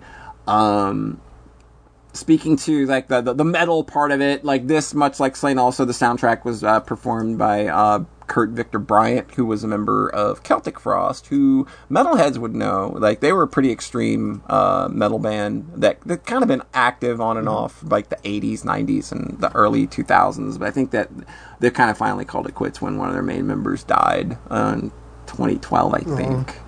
Um, but um, Valfaris is like it- it- it's just a very intense and brutal side-scrolling action platformer. Um, when I hear people talk about it a lot, they kind of like, oh, it's like Contra, Metal Slug. It's like no, like this this game doesn't really play or feel anything like those games. I don't think like these. This is a game where like the stages are kind of big. They're more varied. They're not straightforward. Uh, the pacing is really different. Uh, and this game's just got like a much heavier, chunky feel to it. Like Rhett played it. Like th- this, Yeah. this game's got like a, a feel to it, right? Like It's very heavy. Like Contra feels very light. yeah, This is very heavy. Like one of the things I notice is that if Move you're around, you dr- hop. if your character drops about a screen, like he'll do a little landing kneel pose Yeah. when you hit the ground, and you're stunned for like half a second. yeah. You get Like, some screen shake like out of it. You get some screen shake out of it. It feels real good. Yeah, where Contra will like never take away control even for a moment. Yeah. Like, Um, well, I do feel a little bit of Contra in this, and but it's like a one of many influences. I think it's not Yeah. definitely not like like this isn't just inspired by Contra. Like there's a lot Yeah. of Contra, Metal Slug, Turrican, um God. Like like it it has it has a real Neo Geo kind of feel to it in a way, Hmm. I think. Um for, for me. I kind of thought of Mega Drive, Sega CD stuff Yeah. just because of the soundtrack. oh yeah, And, like, absolutely. How like, oh, we can have a metal soundtrack. Like, what is there's that one shmup that literally just Lords of Thunder. yeah, Lords they're of just like- Thunder. So it kind of made me think of like Lords of Turrican on the Mega CD having a sound soundtrack like that. yeah, like that and and the guitars just always going full blast. Like blast beats everywhere. This is like you. It's metal. Like, it, what do you want? Like, and they lean into it so hard because, like, when you get a new weapon, your guy stops Oh, the fucking headbang. That's so ridiculous. The guy said he headbangs with the new weapon. he headbangs with the new weapon, and they do a whole animation for it. It's so good. You know, I'm I'm shocked your weapon is a sword and not an axe. they you get an axe. Oh, okay. I'm not far enough in, I guess. Yeah, you get an axe later. Yeah, you get Okay, like this game's got the- this game's got weapons out the ass, dude. Like They're so good. There are so many weapons, and they're all so good. It Yeah. drives me nuts. like by the time like I, I had used pretty much a little bit of everything by the time that I finished the game, and like there's not a weapon that I would say is really super bad. Like there there may be some that are entirely situational, like the the weird Yeah. tentacle gun I found. Tentacle gun. I don't think I have that yet. there's a weird wiggly bits tentacle gun, and they've got like there's like a tentacle sword you can get. yeah, I got this. I'm at the sword at least. Oh, then you've missed the battle axe. Oh, oops. Yeah, you can miss weapons in this game. Yeah. Um, so it pays. there's to so do- many. Yeah, like Yeah. there's like twenty or so, I think. There's like I have like eight sub weapons. They're so good. There's like you start with the Gatling gun, or you get it really. Yeah, you really get that early. real early. The Gatling gun, the rocket launcher, the shotgun. The shotgun's so like- good. the bendy laser, which is like kind of my favorite right now. Yeah, I like the bendy laser too. Uh, but yeah, like this game's got flamethrower. that- Oh, God, everything yes. feels so good. Yeah, like everything's got just a bunch of punch to it. Like every weapon inspires a little bit of screen shake. So like you know that like and then like the melee feels real good. Like it's not super nuanced or anything, but no. it's just like Yeah. but like running up and slashing once and taking out like five enemies at once and seeing the blood and giblets fly everywhere feels real fucking good. Um also, like the, it, this won't be on sale by the time that this podcast, uh, most people hear it, but it is on sale right now on Steam for twelve fifty. So Oh, is it about to end? it's probably going to end Yep, tomorrow, I I, up. believe. Yeah. So, but um, so yeah, like it's it uh, um just these fun little levels that you explore. I like to think of it as like if Doom was a side scroller, this is kind of what it would be. I think. Like, 'cause I Yeah. think that it has that it has that that same metal vibe. Um, it's got the same kind of like just hellish demonic enemies that you're Yeah. like laying waste to. Um, have you got But to also, point- like- have you got to the point where they teach you parrying? Um, With the- not really. Oh yeah, there's like there's some real good uh, melee stuff they get into with parrying later that feels real good. It's got that Dust: An Elysian Tail kind of parry where when you do it, it's like boom, and you get this big slowdown when it happens, and it just feels incredible. Yeah, I fought some enemies with swords, but they didn't feel quite as dusty when you countered them. Oh yeah, like But that you- might be it. Yeah, There's some enemies that like the the regular sidearms don't work on. yeah, You have to use the sword or the side or the special weapon. yeah. Yeah, those those guys are real fuckers. Yeah, they're they, yeah. A lot of this game is a real fucker. Um, Yeah, it's also very hard. don't go into this game thinking it's going to be like this game will probably frustrate you at a few points. Uh, it's very difficult, but I think that the way that it handles its difficulty, it's very iterative. Like it'll Yeah. introduce a concept and then it'll pile something else on, take something away, or reconte- or contextualize it in a different way. And all the bosses are just really cool and like there's a lot of variety. Um, and, and being able to like power up and use whatever weapons you want seems to like like, like it would make that interesting like um so, so that you never feel like oh no, I have to go back and get the rocket launcher to deal with this guy like I never ran into a point where I felt like my loadout wasn't good uh, or if I just went into a boss with a weapon I didn't like I still felt like I could tough it out and I didn't really have that many problems Well, plus the checkpointing is very good. The generous. checkpointing, I like the checkpoint system because uh, it rewards you for skipping checkpoints. Yeah, So you get like these little tokens. You get resurrection tokens that you can drop into a save point, or you can drop into these little waypoints along every map. That, and every map's got like a shit ton of checkpoints. And you drop it in, and then like when you die, that's where you'll go next. And that's also how you play around with your arsenal as well. As you you drop in uh, a resurrection token. Um, so you always have a number of resurrection tokens you have, and a max number of resurrection tokens. And every time you hit the max number of resurrection tokens, you get a little bit of a health increase that's permanent that lasts for the rest of the game. So it invites you to kind of play hmm. risk reward where it's just like, okay, like I'm gonna go, I'm gonna dump a resurrection idol, I'm gonna use it, and then I'm gonna get max again and get another little itty bitty bit of health. And you can do it. You like the game is very generous in letting you do that. And all it hmm. takes is just skipping one or two checkpoints. And, and I played a lot of this game uh, by skipping like two and three checkpoints at a time um, because it's not that hard to learn the areas. Yeah. They're all pretty fast and br- despite the fact that this game is kind of lumbering and a little slower than you would expect from a, like a the type of game that it is. The, the, the, the time between checkpoints and, and the the size of the levels never feels like it's like uh, come on get it over with yeah. It's just these nice little bite-sized chunks. yeah, and and every level like where there's like a clear hard level cut, like every level has its own like new and unique set of gimmicks uh, that that that are fun uh, to play around with. And there, there's a, there was like only one time. Where, where there was like an area in the middle of the game where it was like I really I'm not 100% here for this gimmick because it doesn't feel super good and I think even the devs realized that because it's short and it doesn't even have a boss Is Like- it the robot? no, it's uh, there's Oh, one. I'm like- there's one a like little the- bit later. Uh, Okay. With that, I was I'm, just like, I'm probably "Ah!" about to hit that. Yeah, I think I'm in like are. the temple right now. okay. Yeah, but like I hit that area and it was just like a little. "Uh," but then like it was over in literally three minutes. I'm like, okay, they didn't even put a boss here. They were just like, okay, we understand. Like this was a fun little diversion. We didn't need to try and make another big 20 minute level out of. Yeah. Um, Are they separate yeah, it's levels? it's all levels. yeah, like it's all levels. Uh, You can't go back once like you've that. finished one. There, there's like very clear, like like the levels are big, and like it, there can be transitions in the middle of levels. But like when you hit a very hard level break, they'll give you like a little pop up that says like, "Oh, now you're in the refinery." Um, and there's a bit of a story going on. Like, um, it's not too bad. It's uh, kind of what you expect out of this kind of game. Not too many words getting in the way. It's kind of a game where you can skip the text boxes. You can skip the text box. Like, it, it, I know I was giving some They're shit not about that. Yeah. they're very inoffensive and like if you accidentally go into a text box you can literally just press start and then like go into reload at your last checkpoint and it'll just skip Oh. it like it'll just skip like it seems faster to do that than skip through the text and i think that they mostly only talk to you at checkpoints so you can just immediately reload the checkpoint in the middle of the dialogue um yeah like this this game's super good Yeah. um, I I, I, I don't.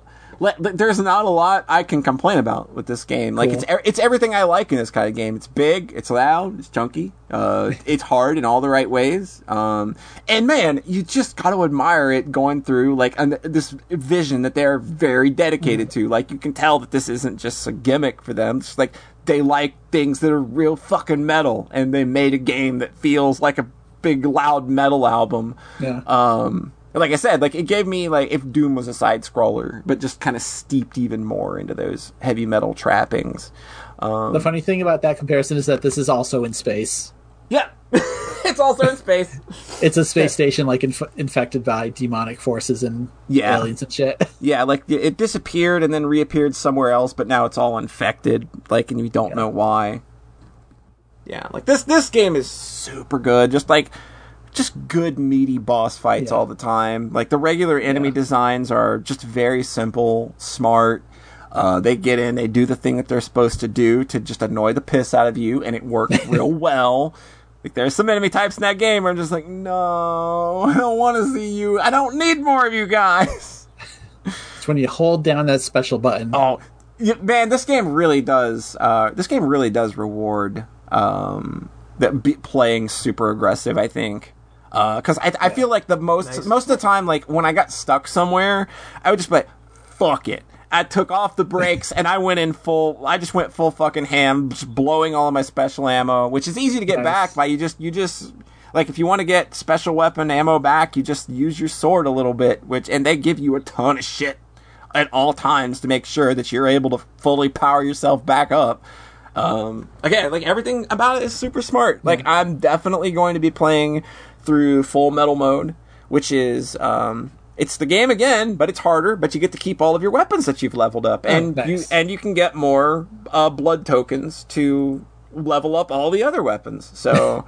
um, and I'm gonna try and get that uh, speedrun achievement as well. Beat the game Oh, in two hours. It's it's gonna be rough because that game, man. Like my, my first playthrough, it was it was not the most graceful looking thing in the world. But but knowing that the but knowing what I feel like, I feel that that game kind of rewards um, very aggressive play a bit Mm-hmm. more now. Like I think that I can probably get a better handle on that. But yeah, I definitely want to beat full metal mode and at least try to get the two hour speed run achievement mode. So that game still got some life left for me. I got about seven Cool. hours out of it um, Nice. for a full playthrough. So yeah, like if, if, if this is a jam, if this sounds like something like I, I think that this is a game that could probably easily be Soxcast approved once John plays it.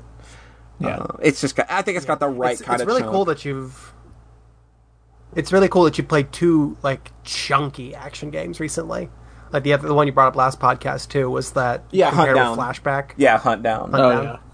Yeah, like yeah, like, like that's the- a yeah, that one's very Amiga feeling, and it, and this one is more um, like it's got that kind of Genesis grit to it, I guess.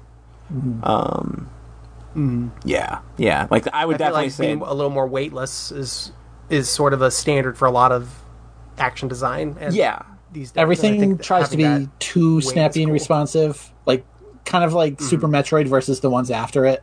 yeah, Yeah, I feel that. So that that's a that's a part of it that interests me a lot, and also it just looks Yeah. cool. All It's funny because this came out around the same time as Blazing Chrome, and Yeah, I they're kind of did. like, ah, whatever to that. yeah, I had that reaction. It's like but coming back.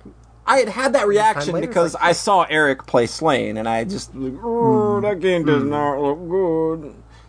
Uh, but then I watched a lot of videos on Valfaris before uh, picking it up, and I was like, yeah, you know what? This Yeah. game looks like the truth to me. This this is and absolutely like this is the shit. I had heard good things about this last year. I just didn't pick it up. Uh, but for some reason, it got into my head that this was a Metroidvania, Huh? and it just isn't at No, all. no. So, like, for the first couple levels, I kept waiting for the turn where it was going to be like, okay, now you're in the main base and it's going to be non-linear and turn into upgrades and shit. And it's just like, that never happens. And I'm just like, oh, it's just levels. Yeah. Okay. yeah.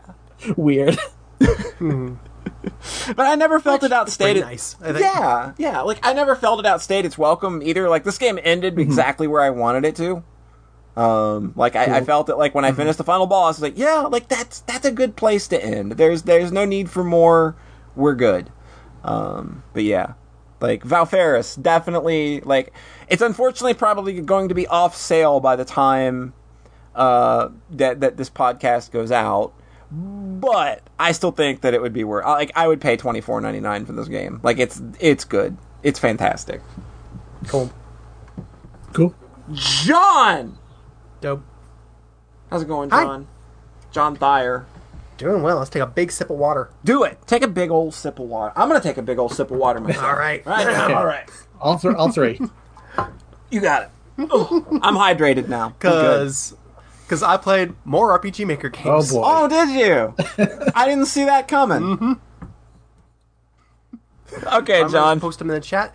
Do y'all know? Do y'all know Temmie at all? Oh. Um, Oh, I know Temmie. Yeah. From Undertale. Yeah, Undertale. Temmie the. Undertale. Yeah. For character. Temmie Undertale. Temmie's a person. Yeah. Temmie's also a person. Timmy is also a person. Temmie's also a person. And who worked on Undertale and rele- has released two RPG Maker games, one last year and one this year. Um, the first is about about a half hour long, I think, and the second is about two hours long. Um, both free. Mm-hmm. Uh, I posted them in the chat. Oh, I've s Um, have seen these because one of them was one of them made the, the game of the decade list. I remember making a banner for it. Yep. Yep. The other one was out of the decade, so it was no longer eligible. Aw. Yeah. The second one is the one with the with the girlfriend that I sent you. I sent you that art. I was like, "Hey, this is- looks like a poly girlfriend to me." And he said, "Yep." Yep. Yeah. Absolutely.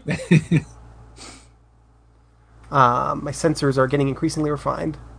um, so, um, I thought both. But so a big thing with both of these games, they are full of original full screen art, which is a huge thing about which they are little. They are RPG Maker worlds you explore, and it's one of those things where a bunch of stuff has um, text to examine. They're full of characters. Um, the two games are very different. The first one is all takes place in one house, and it's very like pretty intimate and claustrophobic. Even it's also pretty tense.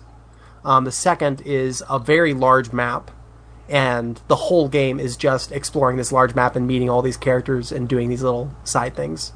Um, it's actually structured like Beeswing, where at any time you can just go back home and go to sleep and end the game. It's just going around and exploring this cool world and talking to people. Um, and again, both games are just full of original art. Um, the first one actually has several original animated sequences, um, and they also both have uh, a bunch of uh, good good music, including some Toby Fox tunes, which is cool. Oh, nice. Um, yeah. Um, so I had a weird arc with these. Um, they are both endlessly charming. The second one, especially. Um, they just are full of like they they were very obviously made with a lot of love, and there's a ton of care put into this setting and world. Um, and if that's enough, and the care and the characters are all extremely endearing, and I like a lot of them already, and I care about a lot of them already. That's Um, usually if that's good. enough, if that's enough for you, That's typically fine right for in. me. Yeah. yeah, that's pretty good. Um, neither my beef, um, neither of these games are like advertised as prologues. Um, I knew Escaped Chasm was a prologue to a larger story because people had talked about it. I thought that Dweller's Empty Path was going to be like the first like big chapter, but ultimately nothing happens in it. You are going around talking to people and it alludes to several future conflicts that will occur in another game or comic or story of some sort that will exist someday, maybe. Gotcha. Um, and neither game is really advertised as that. And I, I knew Escaped Chasm was going to be a bit. And Escaped Chasm it has like a pretty strong opening conflict and story. You are in this home, and your parents aren't there, and you don't know where everybody is, and the house, and you're too afraid to go outside. Um, and you're alone, and it's really, and you're you're a little kid, and it's really scary. Um, so it's actually a pretty tense little game, and the payoff is really strong, even though it is, again, like okay, now this is the starting conflict of the story. Um, and I was like, okay, yep, I'm invested. And then I went into the second game like, okay, time for time for the game that Escaped Chasm was the prelude to. Right. But again, it's two hours and almost on the dot for me. And it just sets up like five conflicts Oh no! I know where this is going. that will happen, and then none of them happen because again, the game can end at any point. You just go go to sleep, Yeah. so nothing can actually happen. Um, and that's it. It's just like okay, we've set up all this stuff, and then right at the end, it alludes back to the conflict that was set up at the end of Escaped Chasm. Ugh. Like, oh, yep, we're still thinking about this one. Oh, God, man, this is give this kind of making me mad now. I think I know where a certain And- conversation erupted from Yeah. on Twitter yeah, last and week. it's just like, and it's just like. I don't like the promise of things like me. this. Yeah, because it's because I don't know if you're gonna. I don't know. I don't know anything about. I don't know if Temmie's a storyteller that Mm-hmm. I am going to. That I. I don't know Temmie's identity as a storyteller. I don't know if Temmie will pay things off. I don't know anything about that because I haven't played a completed Temmie story. Yeah. And asking a person to sit down and play your free game is a tremendous ask. It is a big deal when someone is willing to make that investment. Yeah. Um, I deeply appreciate it whenever a player jumps in to one of my stories like that, and I try to, I try to repay that by giving them more than what they expect. Same. Um, Very same.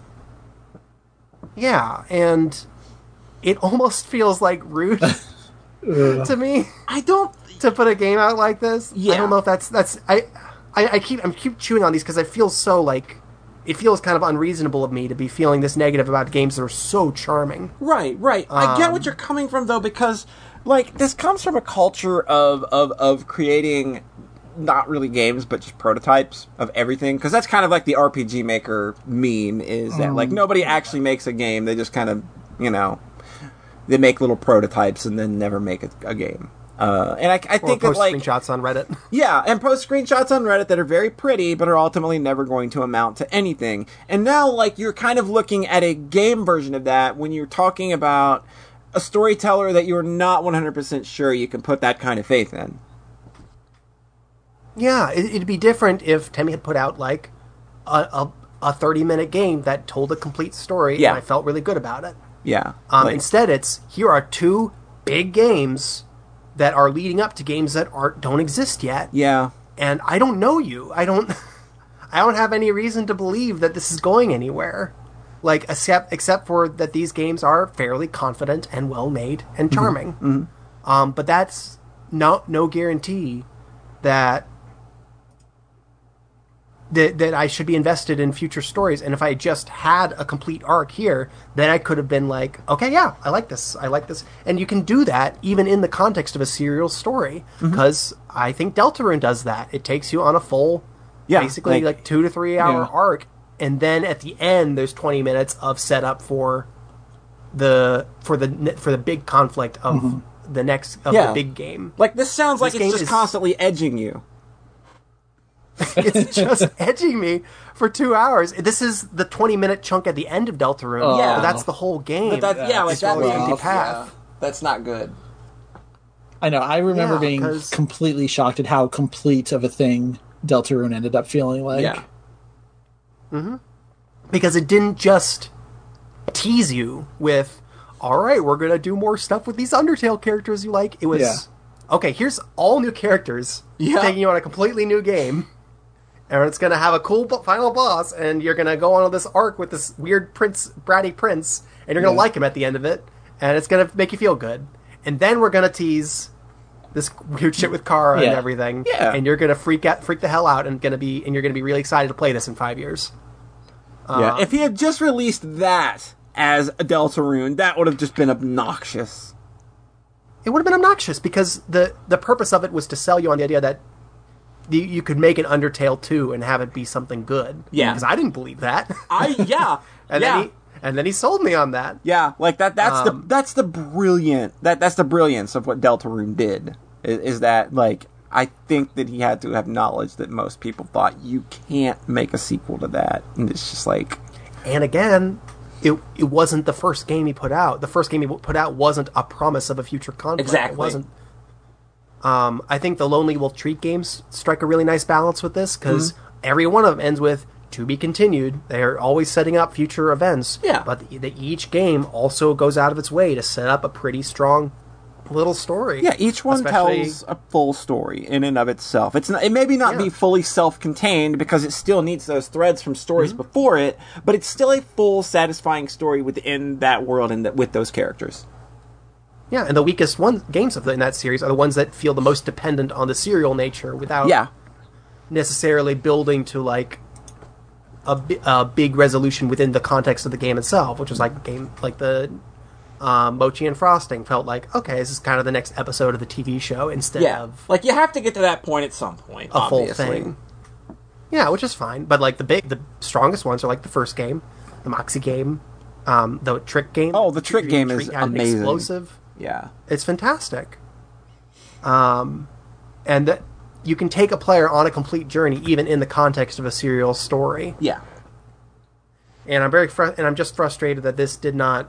Um, it feels a little bit. Um, it, that that's what I mean by it feeling a little bit rude. Like I I I, I feel the fact that it wasn't advertised as chapter one also Yeah, makes me kind like, of feel like I was you- tricked you- into jumping in. You put in two hours in these games, and you've really all you've got is like the Almost three. almost three hours, and all you've got is sort of the maybe promise of something later.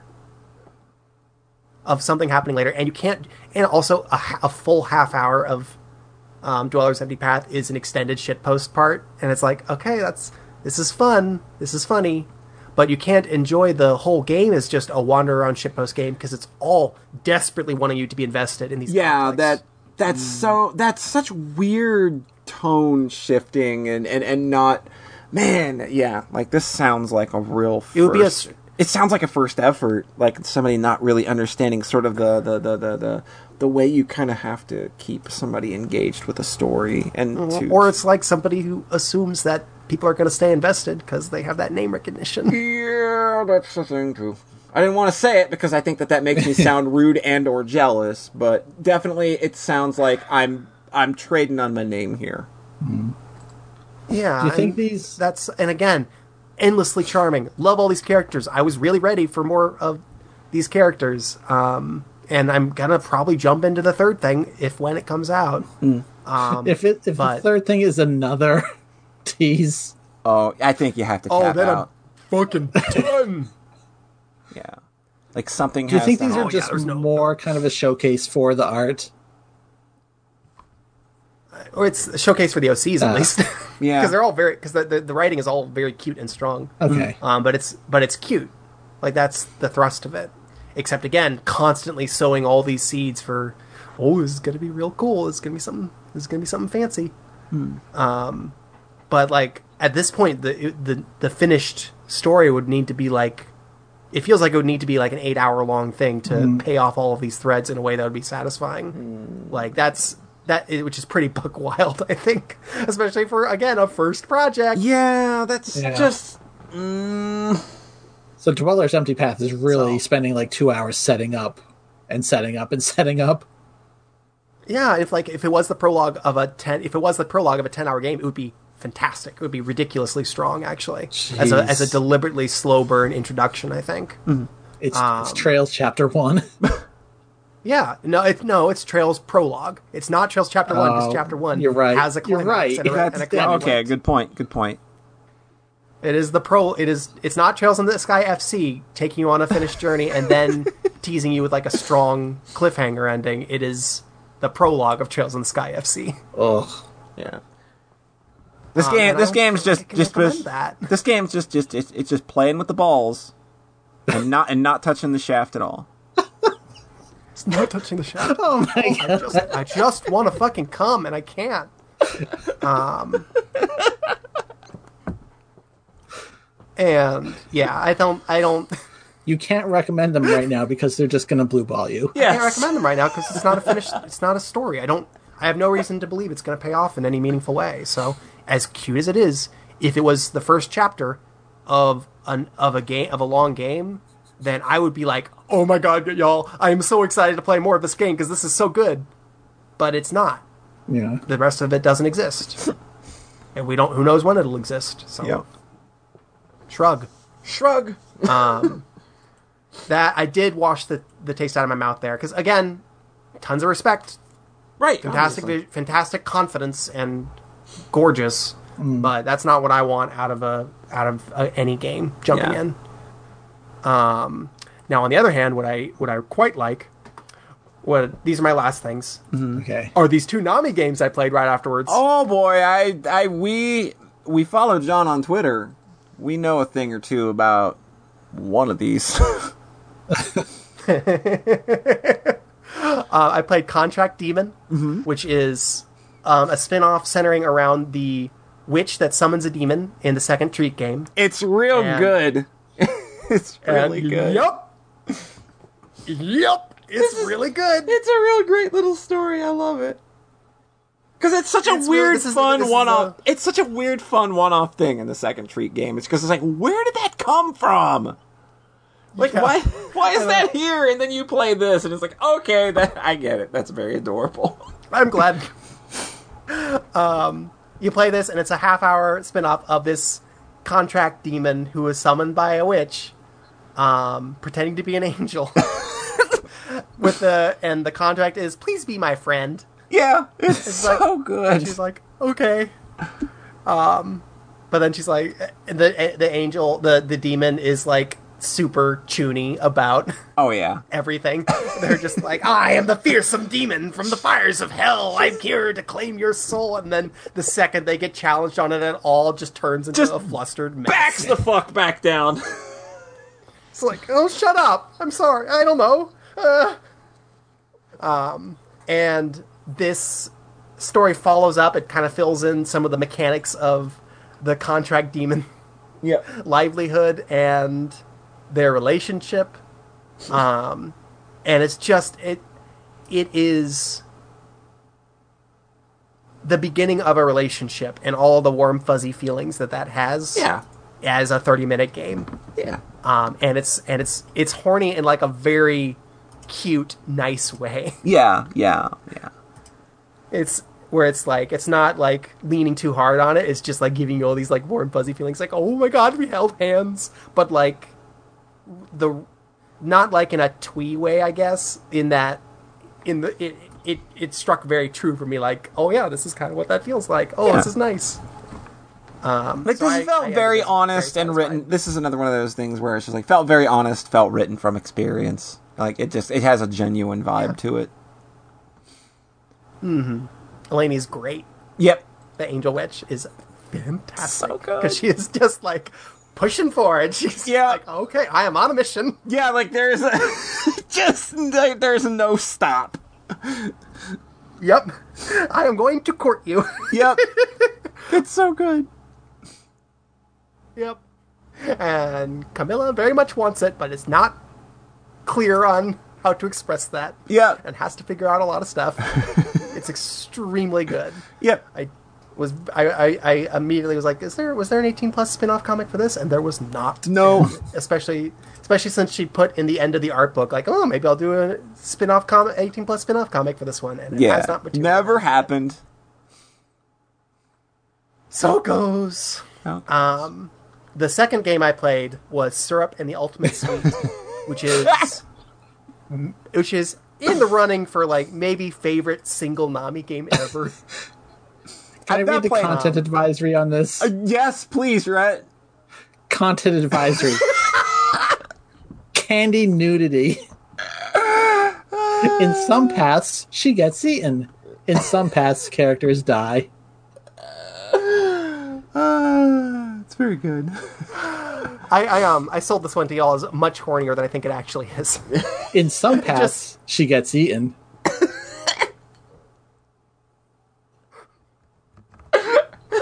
My fist, like laughing. Okay, so this game is extremely cute, and I would even say sweet. Um, so this this came out before the treat games. You- So again, so again, before the big serial story got started, um, which A good pedigree. we got a really strong pedigree with like a, a couple, uh, including a couple that aren't on the page anymore, but a, a very strong one hour VN. Um, it has 10 endings. There's a lot of choices. Um, apparently, Eat or do not eat.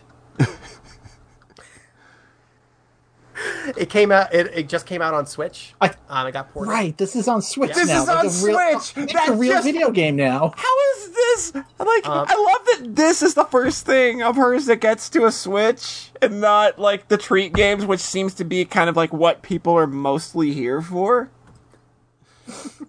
It's also on PS4, Oh my- Xbox One, and and and PlayStation Vita. Uh, I thought you were going to say, say Stadia, and I was going to lose my mind. you can Nope, stream this on- one hour vid- visual novel and use like 10 gigs of data.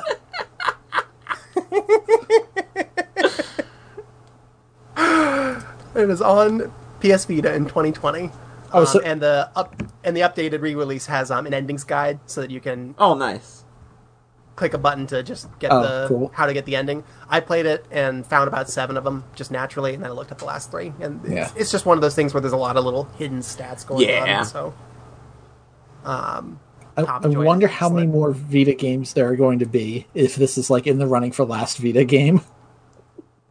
That had to have been there's sort of the mentality of putting this on Vita. Is like maybe I can be famous for being the last.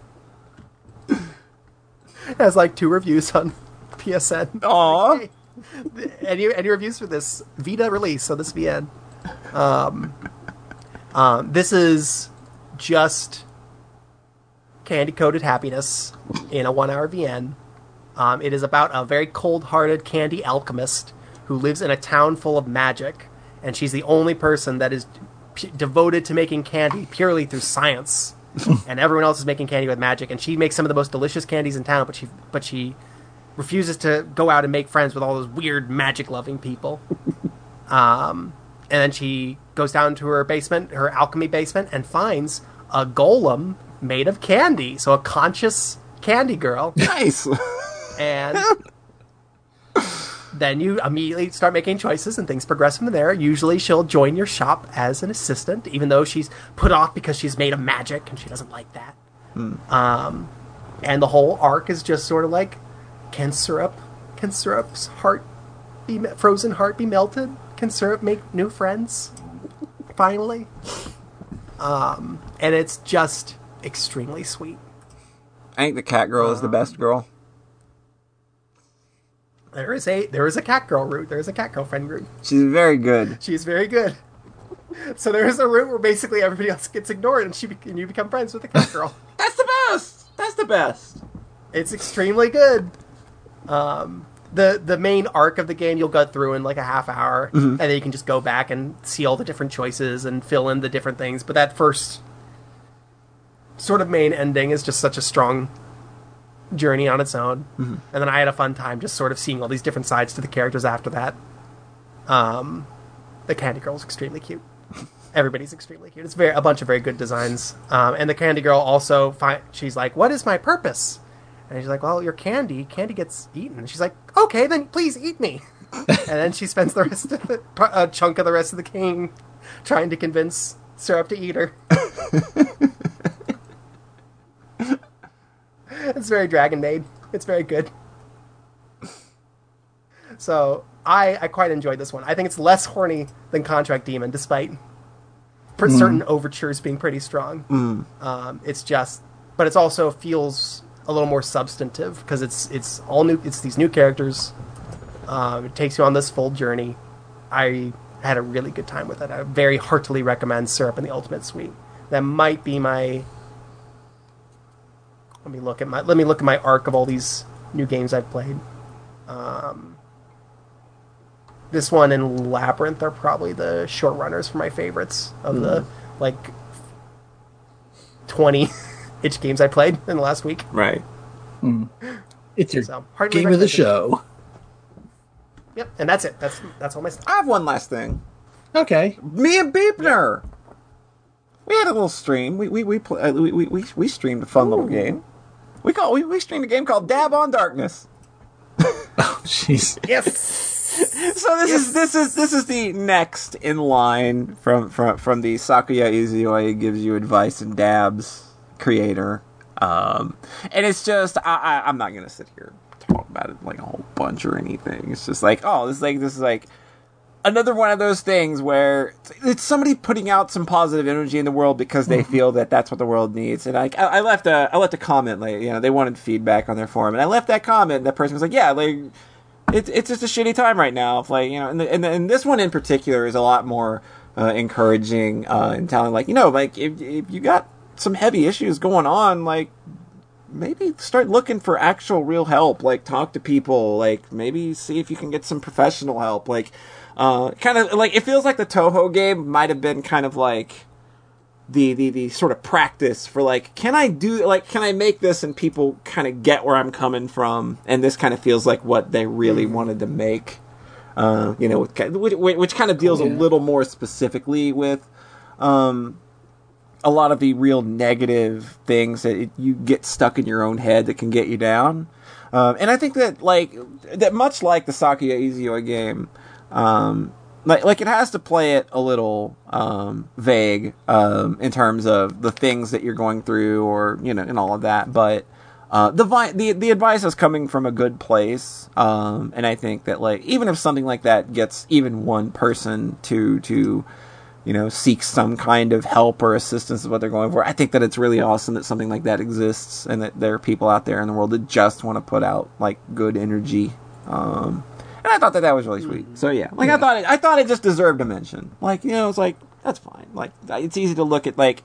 The, the, the- those games as kind of meme games, but like the more you, you kind of read the dialogue, like especially Dab on Darkness, um, that like that one got really heavy a number of times in a ways that I, I don't think that any of us were expecting. Um, so so when it started getting that, I was like, oh, okay, like you're you're like this isn't a joke to you. Like you were doing this because it's something that you actually feel passionate about and and wanted to kind of wrap that advice in a cute little game form. So I thought that was really nice. I think that little things like that being out there and somebody that obviously tried to come from a good really place enjoyed that stream. Yeah, like it, it, it, it definitely like. remember, like when when it was getting dark and people in the chat were like, "Okay, this is a little more uncomfortable than the Touhou game."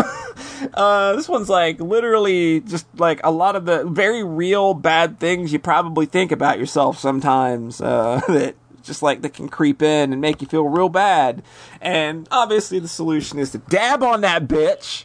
Okay, so you do dab. You de- you She's like- deliver the meanest, Oh, yeah, fattest. there's a there's a fat dab. It is your meanest, good. fattest dab, and you're the one doing it this time. It's not. It's not. It's not Sakuya Oh. doing it. It's you doing it because you are dabbing on the darkness which res- which resides inside you. It's you winning the day, and I think that that's a really, really cool uh, message to put out there. Um, yeah, you hope little things like that'll help somebody feel a little better, uh, and I think that's cool. So kudos kudos to the creator. It made me feel warm and fuzzy. yeah, it, it definitely made me feel warm and fuzzy in a way that uh, the Touhou game didn't. Just because I, I I felt that there was still a lot of meme energy there, and it was just trying to be funny most of the time. So I was I was a little skeptical of like.